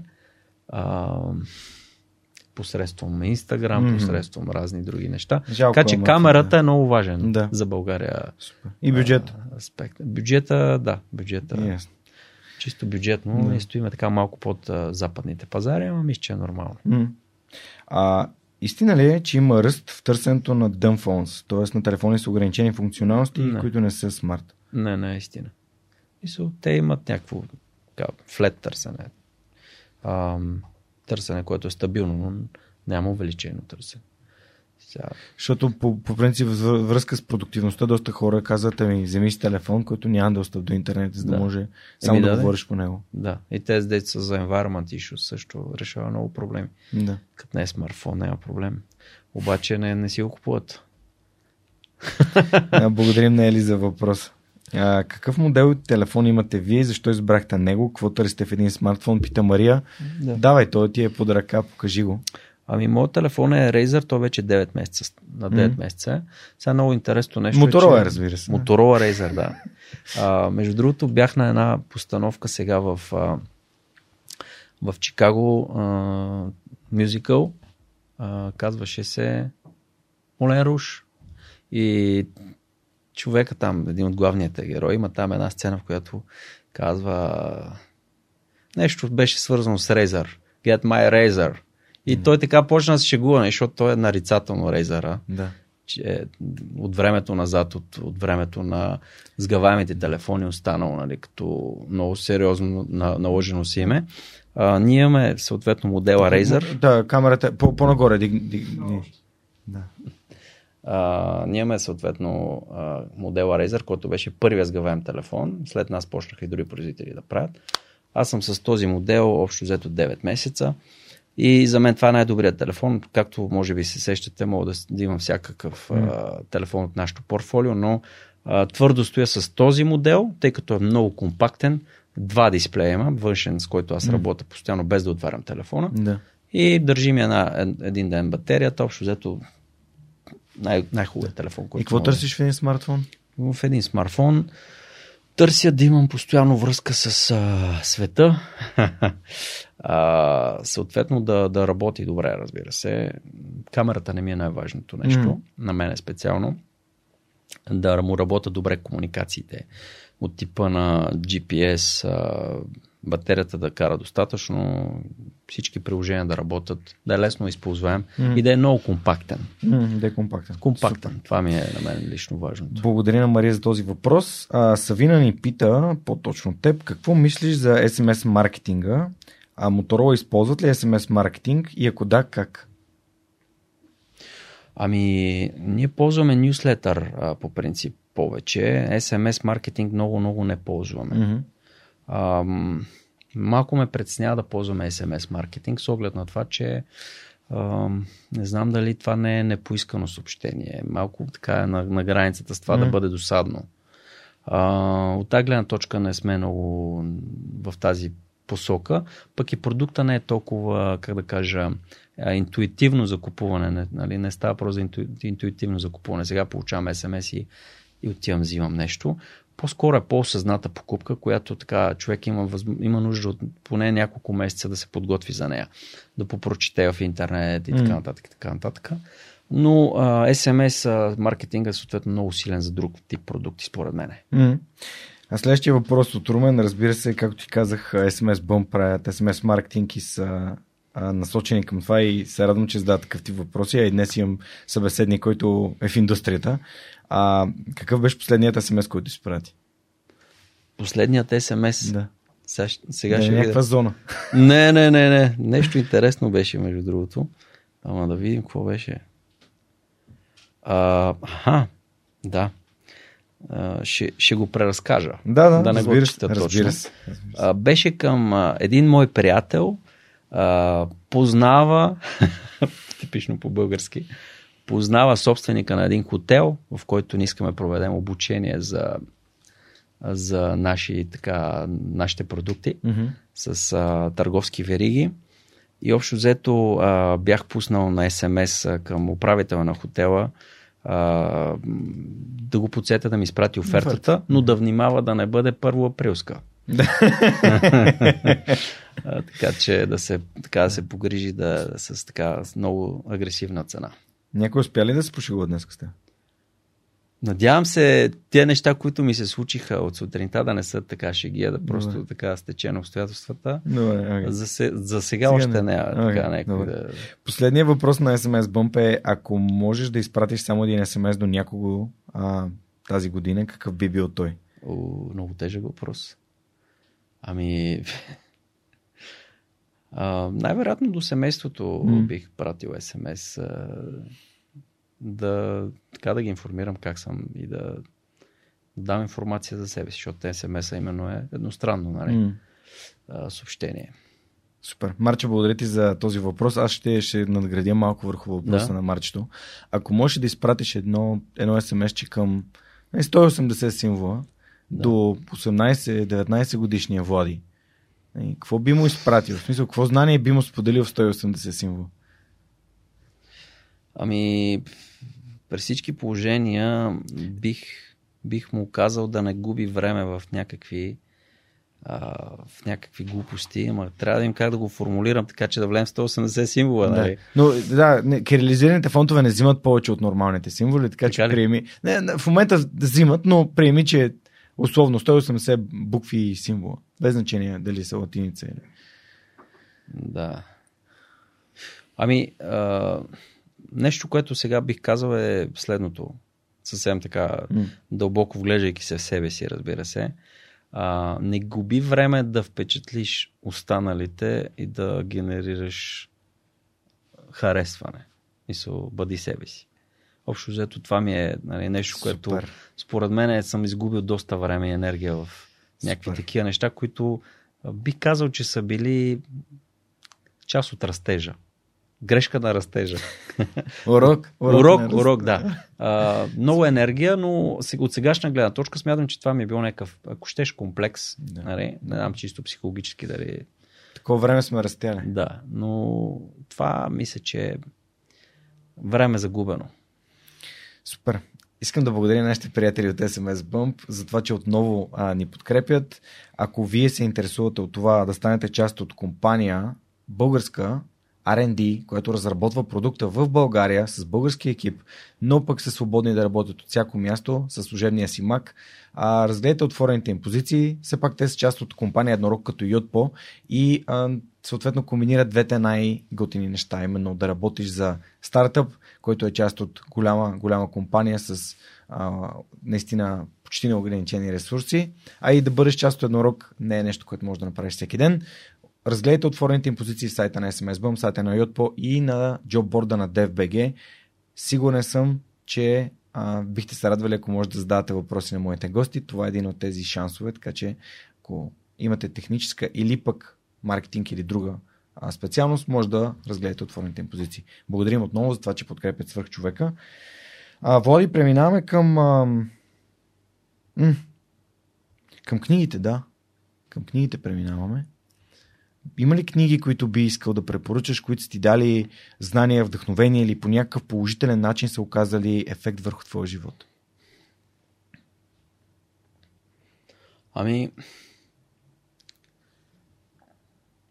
аз в, как да кажа, в последните години, за съжаление, съм успял да, така, да, да осигуря достатъчно време, да, да прекарам време с книгите, но те са много важно нещо. А, така в по-ранен период а, така, имах доста повече възможности с а, общуване с книгите. И това е много важно в това да, да, да намериш а, начина на изказ и начина на говорене, обогатяване на говоренето, което е винаги било много важно в, а, в а, работата в последствие. Така че, каквито и книги човек да, да чете, според мен е много важно да чете, защото това така mm. помага. А, лично, чисто като, как да кажа, като съвет а, за някоя конкретна книга, аз не бих си позволил да, да дам а, някоя конкретна. Мога да кажа, естествено, кои, кои последно нали, съм, така, са ми минали през ръцете. А, Думът на Гучи ми беше много интересна така социална, социална история, която, а, която така ми беше забавно да, да разгледам. Естествено, биографията на, на Илон Мъс така ми даде а, възможност да, да се докосна до един, според мен, човек, който е на ръба между нормалното и а, как да го кажа, екстра а, не знам как да го формулирам, може би ми се губи думата. А, на ръба на да бъде класифициран като леко ненормално, mm-hmm. Mm-hmm. екстрим, някакъв вид. А, споменахме преди предаването, че а, двамата с теб напоследък сме даже влезли в една книга, която а, напоследък излезе в България mm-hmm. а, за българският ген. Успехът българския Успехът ген. българския ген. На моят приятел Петър Нефтелимов. Да. А, не толкова заради нещо конкретно различно, но но там е много положително, елемента на положителност е много застъпен. Търси се положителното в един свят, в който ние сме засипани от само отрицателни новини mm-hmm. навсякъде около нас. Това много ми хареса. А, хареса ми, че се търсят а, добрите примери измежду нас. Нали, тук не се търси някакъв а, външен, как да кажа, месия, който да ни даде пример как, са, как се правят нещата. Ние виждаме, че ежедневно измежду нас има такива, как да кажа, добри примери, yeah. които могат да се, да се заимстват. И това, това много ми харесва, още повече, че самия автор, естествено, не, не е бил спрян от абсолютно нищо, въпреки проблемите, които има да, mm-hmm. да, да, да, да се изрази себе си. Това, това наистина ми харесва много. Така че ам, в заключение това мога да кажа за, за достъпа до, mm. до сега с книгите. Книгата на, на Пепи Нефтелимов, всъщност интересното е, че моята история също има вътре. Да. Това е интервю, което сме правили а, под формата на, на въпроси, на въпросник. А, Пепи така комуникира единствено и само писменно.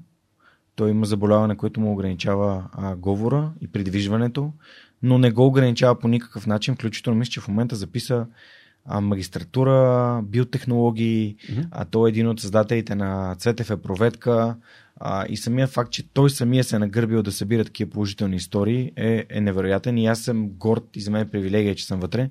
Отнемо доста време да я издаде, но ето книгата вече е на пазара. Аз съм купил две бройки, включително съм подарил една на майка ми, тъй като смятам, че и майките много се гордеят и да. съответно да има тя там а, книга, в която ми има мен. А, и това беше, Пепи ме интервюра подкаста, може би не знам дали имаше и година и половина още, а сега вече 6 години свръх човек разказва именно такива истории.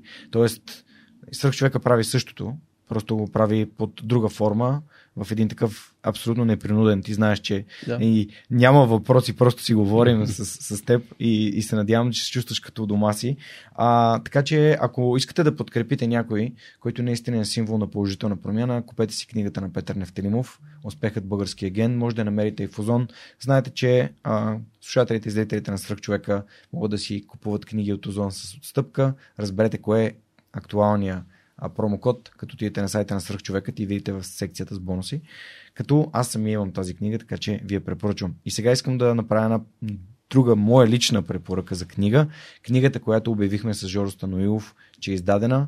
А, просто искам да ви я покажа и съответно да ви поканя, ако искате да си я купите и да разширите историята си не само с свръхчовеците от настоящето, но и да разберете за тези свръхчовеци, за които Цончо Родев е разказвал преди десетилетия, а именно това са хора, които са живяли на границата на края, по време на възраждането, на края на а, бъго, а, турско-българското, османското робство, така да го кажем. И а, това, разбира се, е една турба ключове. Та всъщност а, това е книга, която ние с моят приятел Георги Станоев от Пет Камаран преиздадохме. Ето тук сега ще я покажа да я видят и хората.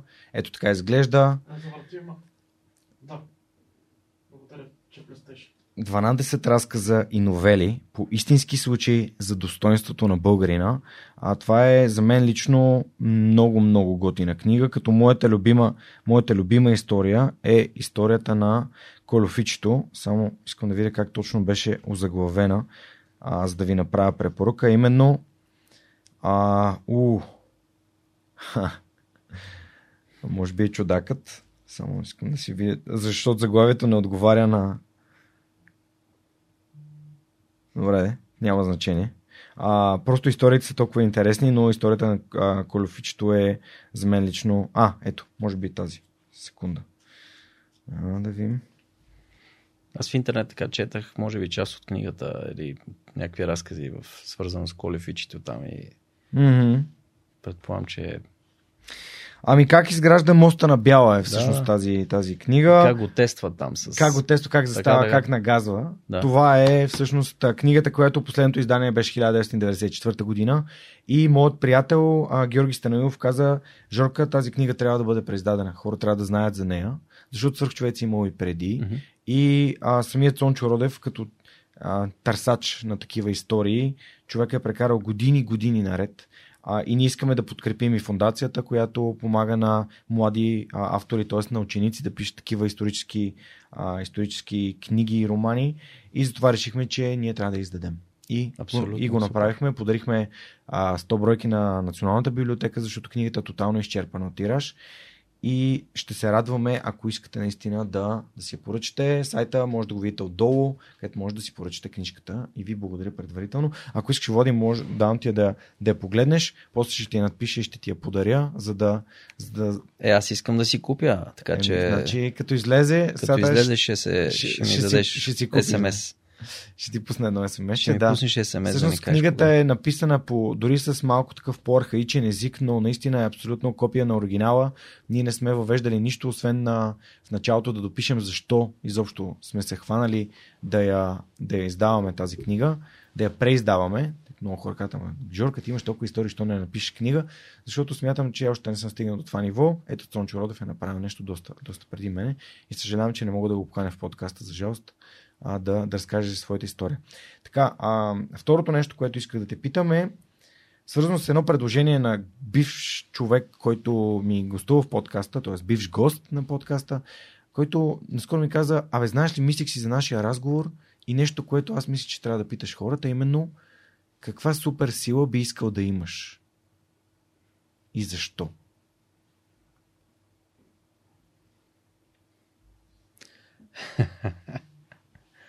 Каква супер сила. Ами, със сигурност нещо, което така как да кажа, съм си мислил, че а, би, би помогнало много в някакви ситуации е да разбереш от срещната страна какво си мисли. Mm-hmm.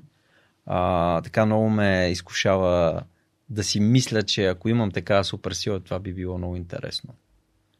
А, тъй като ежедневно се сблъскам с хора, които, как да кажа, успешно успяват да се завуалират мислите.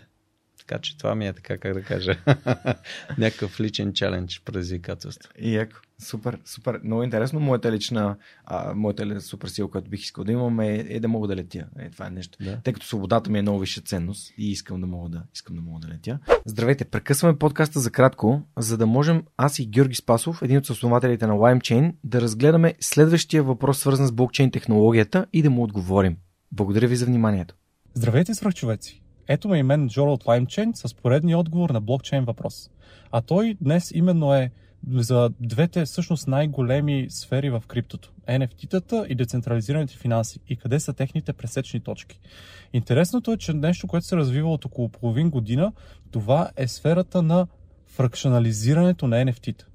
Всъщност това е един много интересен похват да се пребориме с неликвидността на NFT-тата, защото знаете, NFT-то или го притежаваш цялото, или не го притежаваш цялото, което означава, че ако ти искаш, ако вярваш, че дадено NFT ще, ще, ще, ще бъде нагоре, ти го държиш цялото, но ако искаш да хеджираш риска, не можеш да продадеш само 10% от него или 20% от него.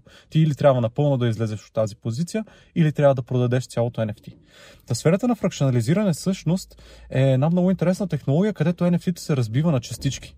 И като се разбие на частички това, това NFT, всъщност ти като притежател на NFT-то и можеш да си, куп, да си продадеш част от, например, 10%, 20% от NFT-то. Така и всъщност, ако ти нямаш достатъчния капитал да купиш някой от скъпите NFT-та, можеш да купиш само част от него и по този начин също да имаш достъп, да имаш, да, да, да, да, да използваш всъщност цената му и да го използваш като, като инвестиция. Така че това е нещо, което се получава много интересно в, в така, разреза между NFT-тата и децентрализираните финанси. Надявам се да ви беше полезно и успех! Чао! Благодаря на LimeChain за това, че подкрепят свръх човека, а на вас ще бъда много благодарен, ако ми изпратите въпроси, свързани с блокчейн и криптовалутите или изобщо цялостно за Web 3.0, които можем последствие с Жор Спасов и екипа на LimeChain да отговорим и съответно да помогнем на вас. Благодаря и приятно слушане на настоящия епизод. А, следващия ми въпрос е свързан с има ли човек, който теб те вдъхновява? Който би искал или би, би сметнал, че е добър гост за това, което правим. Вече ти си над два часа нали, си говорим и усещаш какъв е, какъв е смисъл именно да разказваме тези положителни истории. Има ли някой, който теб те вдъхновява и би, иска, би искал да, да чуеш тук или да видиш в подкаста? Е, това е много труден въпрос. Ам... Със сигурност, със сигурност има такива хора, които бих искал да видя, М. да ги гледам Примерно. при теб, давайки им такава сцена да, да, да си разкажат а, как, са, как, се, как им се движи в живота и така нататък. А, не искам се изкушавам от а, така да кажа, чисто политически а, лица, със сигурност не. А подкастът е политичен, така че А, можем, политичен да, е, ги- не можем да ги цъкнем, Не за, за, да може хората да се чувстват спокойни, че нали, не каня хора да прокламират едно или друго. Самия под... Аз имам гражданска позиция, като Да, да. смятам, че всеки трябва да има, но подкастът е политичен. Да. А, ами, нещо, което така би ме, би ме заинтригувало е а, да чуеме хора, които се занимават с, а, а, с спорт, успешни а, хора, които се занимават с изкуство, успешни на, международен, на международна сцена, не в Мгм. България, Мгм. А, с субсидии български, така да Мгм. се каже, ами, така, как да кажа, Таланти. утвърдени в, Да. на международна сцена и така нататък. А, такива хора ме интересуват като цяло. А, сега имен точно не мога да кажа, защото Добре. ще... А, нямаш да някой конкретно Нямам предвид? някой, дето така ми а, изкача. а пред- някой от твоите колеги в, в Моторола, който те вдъхновява, някой от шефовете или шефовете на твоите шефове или... А, те няма да са българи, не така? Няма значение. Няма Някой значение. от когото ти, ти се вдъхновяваш. Да, да, да, да. Защото а, на този стол се е стоял, например, Питър Сейдж, Мгм. а, доктор Дейвид Райбак. А, стоял е, е не точно на този конкретен стол, го, гостува в подкаста един черен клон по бразилско джуджицу, който казва Габриел Марангони. Надявам Да, се някой ден моя учител, учител на моите учители Кайо Тера да седне на този стол. Ами, аз имам един, напоследък един коуч, който беше, М, а, който ме изуми със своята, как да кажа, има много интересна история за това а, как, как му е протекла кариерата Мгм. до сега а, и как се трансформира в, в различни етапи, вече как евалуира в, в нещата. Той много ме зарежда с, а, м, а, с а, енергия. А, така че това е, може би, човек, който аз бих могъл да препоръчам Което е? а, в последствие. Трябва да вие как му беше точното фамилия, да не го объркам. М. А, но със сигурност това е много интересна личност, която така би си заслужавало така хората да, да имат достъп до нея. Супер. Да, той Питър Сейдж се занимава с коучинг, повечето хора са чували за Тони Робинс и така нататък. Ще ми е интересно ти, е, кого, от кого черпиш. А, тъй като и, и общо взето света на мен ми е познат тая част на... Аз започнах подкаста, защото слушах американски подкасти, пак там Мгм. тия коучовете на високо ниво са доста разпознаваеми. А, супер, благодаря ти, че, че сподели. Ще ти направя препоръка за български подкаст, който се казва за спорта без клишета на Фурина, която е от спортната редакция на BTV и трима от първите и четирима гости са наистина невероятни хора. Бих казал, че всичките 6 епизода, до които съм слушал, са изключителни. Флори, поздрави. А, Йордан Йовчев и Вето Алва, просто аз слушах с захлас, защото тези хора си мечтая да седнат до мен някой ден на стола, на който седиш ти. А като съм интервюрал най-така успешният спортист, който ми е гостувал е Румяна Нейкова, Да. последният ни олимпийски шампион преди Олимпиадата в Токио, на която се радвам, че имаме вече пет нови. Така че Мене ми се иска, ако примерно има такива възможности, а, може би да видим в подкаста на Флорина или при тебе а, шампиона с Милоки Бъкс в NBA. Янис Атетенкумпо. Е, Да. Значи ние сме поради някаква стечение на обстоятелствата спонсор на Милоки Бъкс. О, вау! Да. И имаме, имаме бокс в, в залата им. Мисъл за посещение на, Да. на, на, Бокс на е ложа. ложа, да. А, така че аз, а, как да кажа, съм силно впечатлен от историята на този човек. Да, аз също. Това е, това е нещо, което трябва да се говори, а, да се показват в светлините на прожектори такива хора. Така е. Тъй като той е от... А...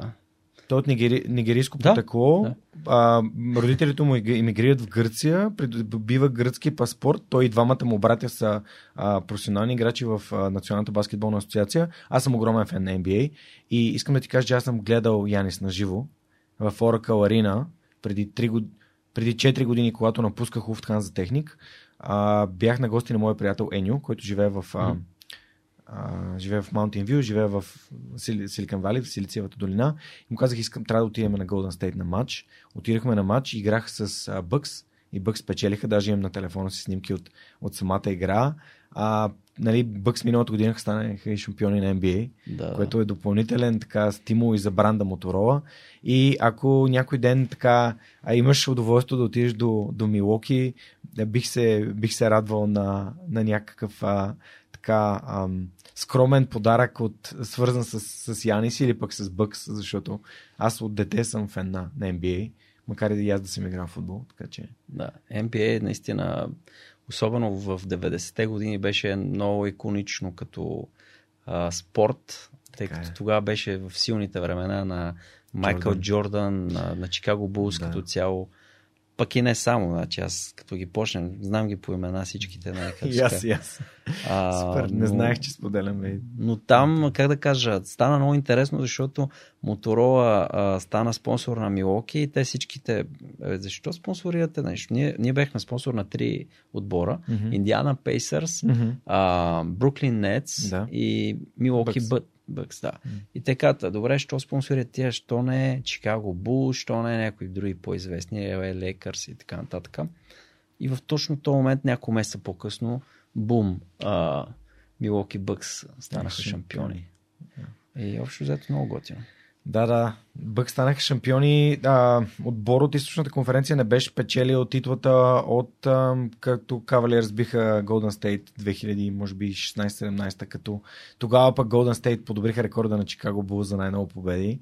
А, и аз съм огромен фен на Golden State, главно заради Стеф Кари и заради Клей. Просто Splash Brothers, просто за мен е удоволствие да ги гледам. Това е като да гледам едно време Барселона и Аякс. Мгм. А, и да гледам, прино Барселона с Тикитака, как си правях каквото си искат другия отбор и другият отбор не можеше да реагира. Това е като за мен, като гледам Golden State Warriors. Но това си е NBA а, нърдска тема. Благодаря, че спомена Янис. Янис е, така виждал съм го наживо и бих се радвал някой ден да, да, да имам удоволствие да говоря с Янис. Било той през Zoom, нали? За него бих, бих бил склонен. Може да се едно толкова затворим. Да. Добре, ам, имам последен последен, наистина последен въпрос на епизода. Влади, благодаря ти за това, което правиш. Благодаря ти за това, че си лице, за това, че България има качествени професионалисти, които могат да достигат до високи нива. Сигурен съм, че а, това не е, нали, не е крайното стъпало. Пожелавам ти много успехи а, в твоето професионално развитие. А, за мен лично, личният пример е изключително важен. Последният въпрос на епизода е как според теб да направим България едно по-добро място. А, Много тежък въпрос, много тежък и интересен въпрос. Как да го направим едно по-интересно място? По-добро. По-добро. По-добро за живот, по-добро за Да. обществото, за бизнеса. Ами, по-добро мисля, че може да стане, ако всеки един тръгне с тази идея във, всеко, във всеки един микродетайл. А, нещо, което а, според мен трябва да, да, да се случи е да дадем път на хората, които искат да, как да кажа, да ни направят а, по-съпричастни към а, това да, да сме по-близо до, ам, до тенденциите на, в развитието на, на, на, на света, както се казва, да сме по-близо. А, в, в примерно да дадем малко повече фокус в това как да си възпитаваме децата, как да а, училището да стане по, по-ценена институция. А, всичките тези неща, според мен, ние трябва да работиме всеки един от нас да, да даваме възможност това нещо да леко да отлепи от дъното, което е, според мен, е стигнало под някаква форма. А, така че аз се надявам а, да се намери пътя всичките тези хора, които могат да работят по тези въпроси, да, да имат достъп, достъп до, до това да работят по тези въпроси, М. да дадат енергията си. А, искрено ме притеснява това ние да бъдем, как да кажа, а, да бъдем подчинени на лични интереси на някого. А, но как може да бъдем по-добре, по да направим България по-добро място, а, всеки да има по- по-силна гражданска позиция, бих, бих провокирал. А, бих провокирал хората да отидат да, да ходят да гласуват. Много е важно. Много е важно. А, и оттам насетне, според мен, леко по леко ще се, от всички процеси ще се нагласат. Просто как да кажа, не трябва да стоиме с идеята, и то нещата се случват без мене, някакси, и аз нямам отношение по тези въпроси, те не ме интересуват. Бих казал, ако мога да дам един съвет, а, всеки така да може да бъде активен граждански. Това е.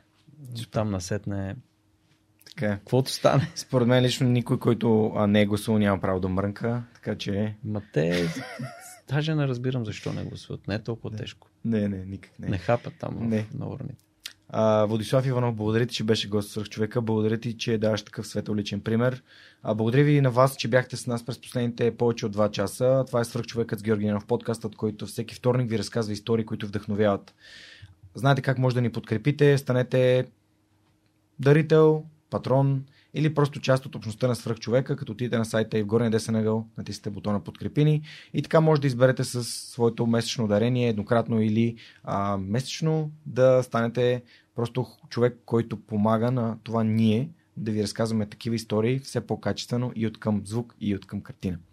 Благодаря ви за това, че ни подкрепяте, разпространявате такова съдържание, споделите го с вашите приятели, а пък някой ден съм сигурен, че и самите вие може да бъдете на този стол до мен. Благодаря ви за това, че сте с нас и до следващия вторник с Свръхчовека с Георги Ненов. Чао, чао! Искам да благодаря на последните трима души, които подкрепиха Свръхчовека с месечни дарения. Това са Елена Мена, Кристина Павлова и Михаил Иринчев. Хора, благодаря ви, благодаря ви, че станахте част от обществото на Свръхчовекът. Искам да благодаря на всички останали, които са вътре, за подкрепата, която са ни дали през последните 6 години. Без вас, това, което правим, нямаше да бъде възможно.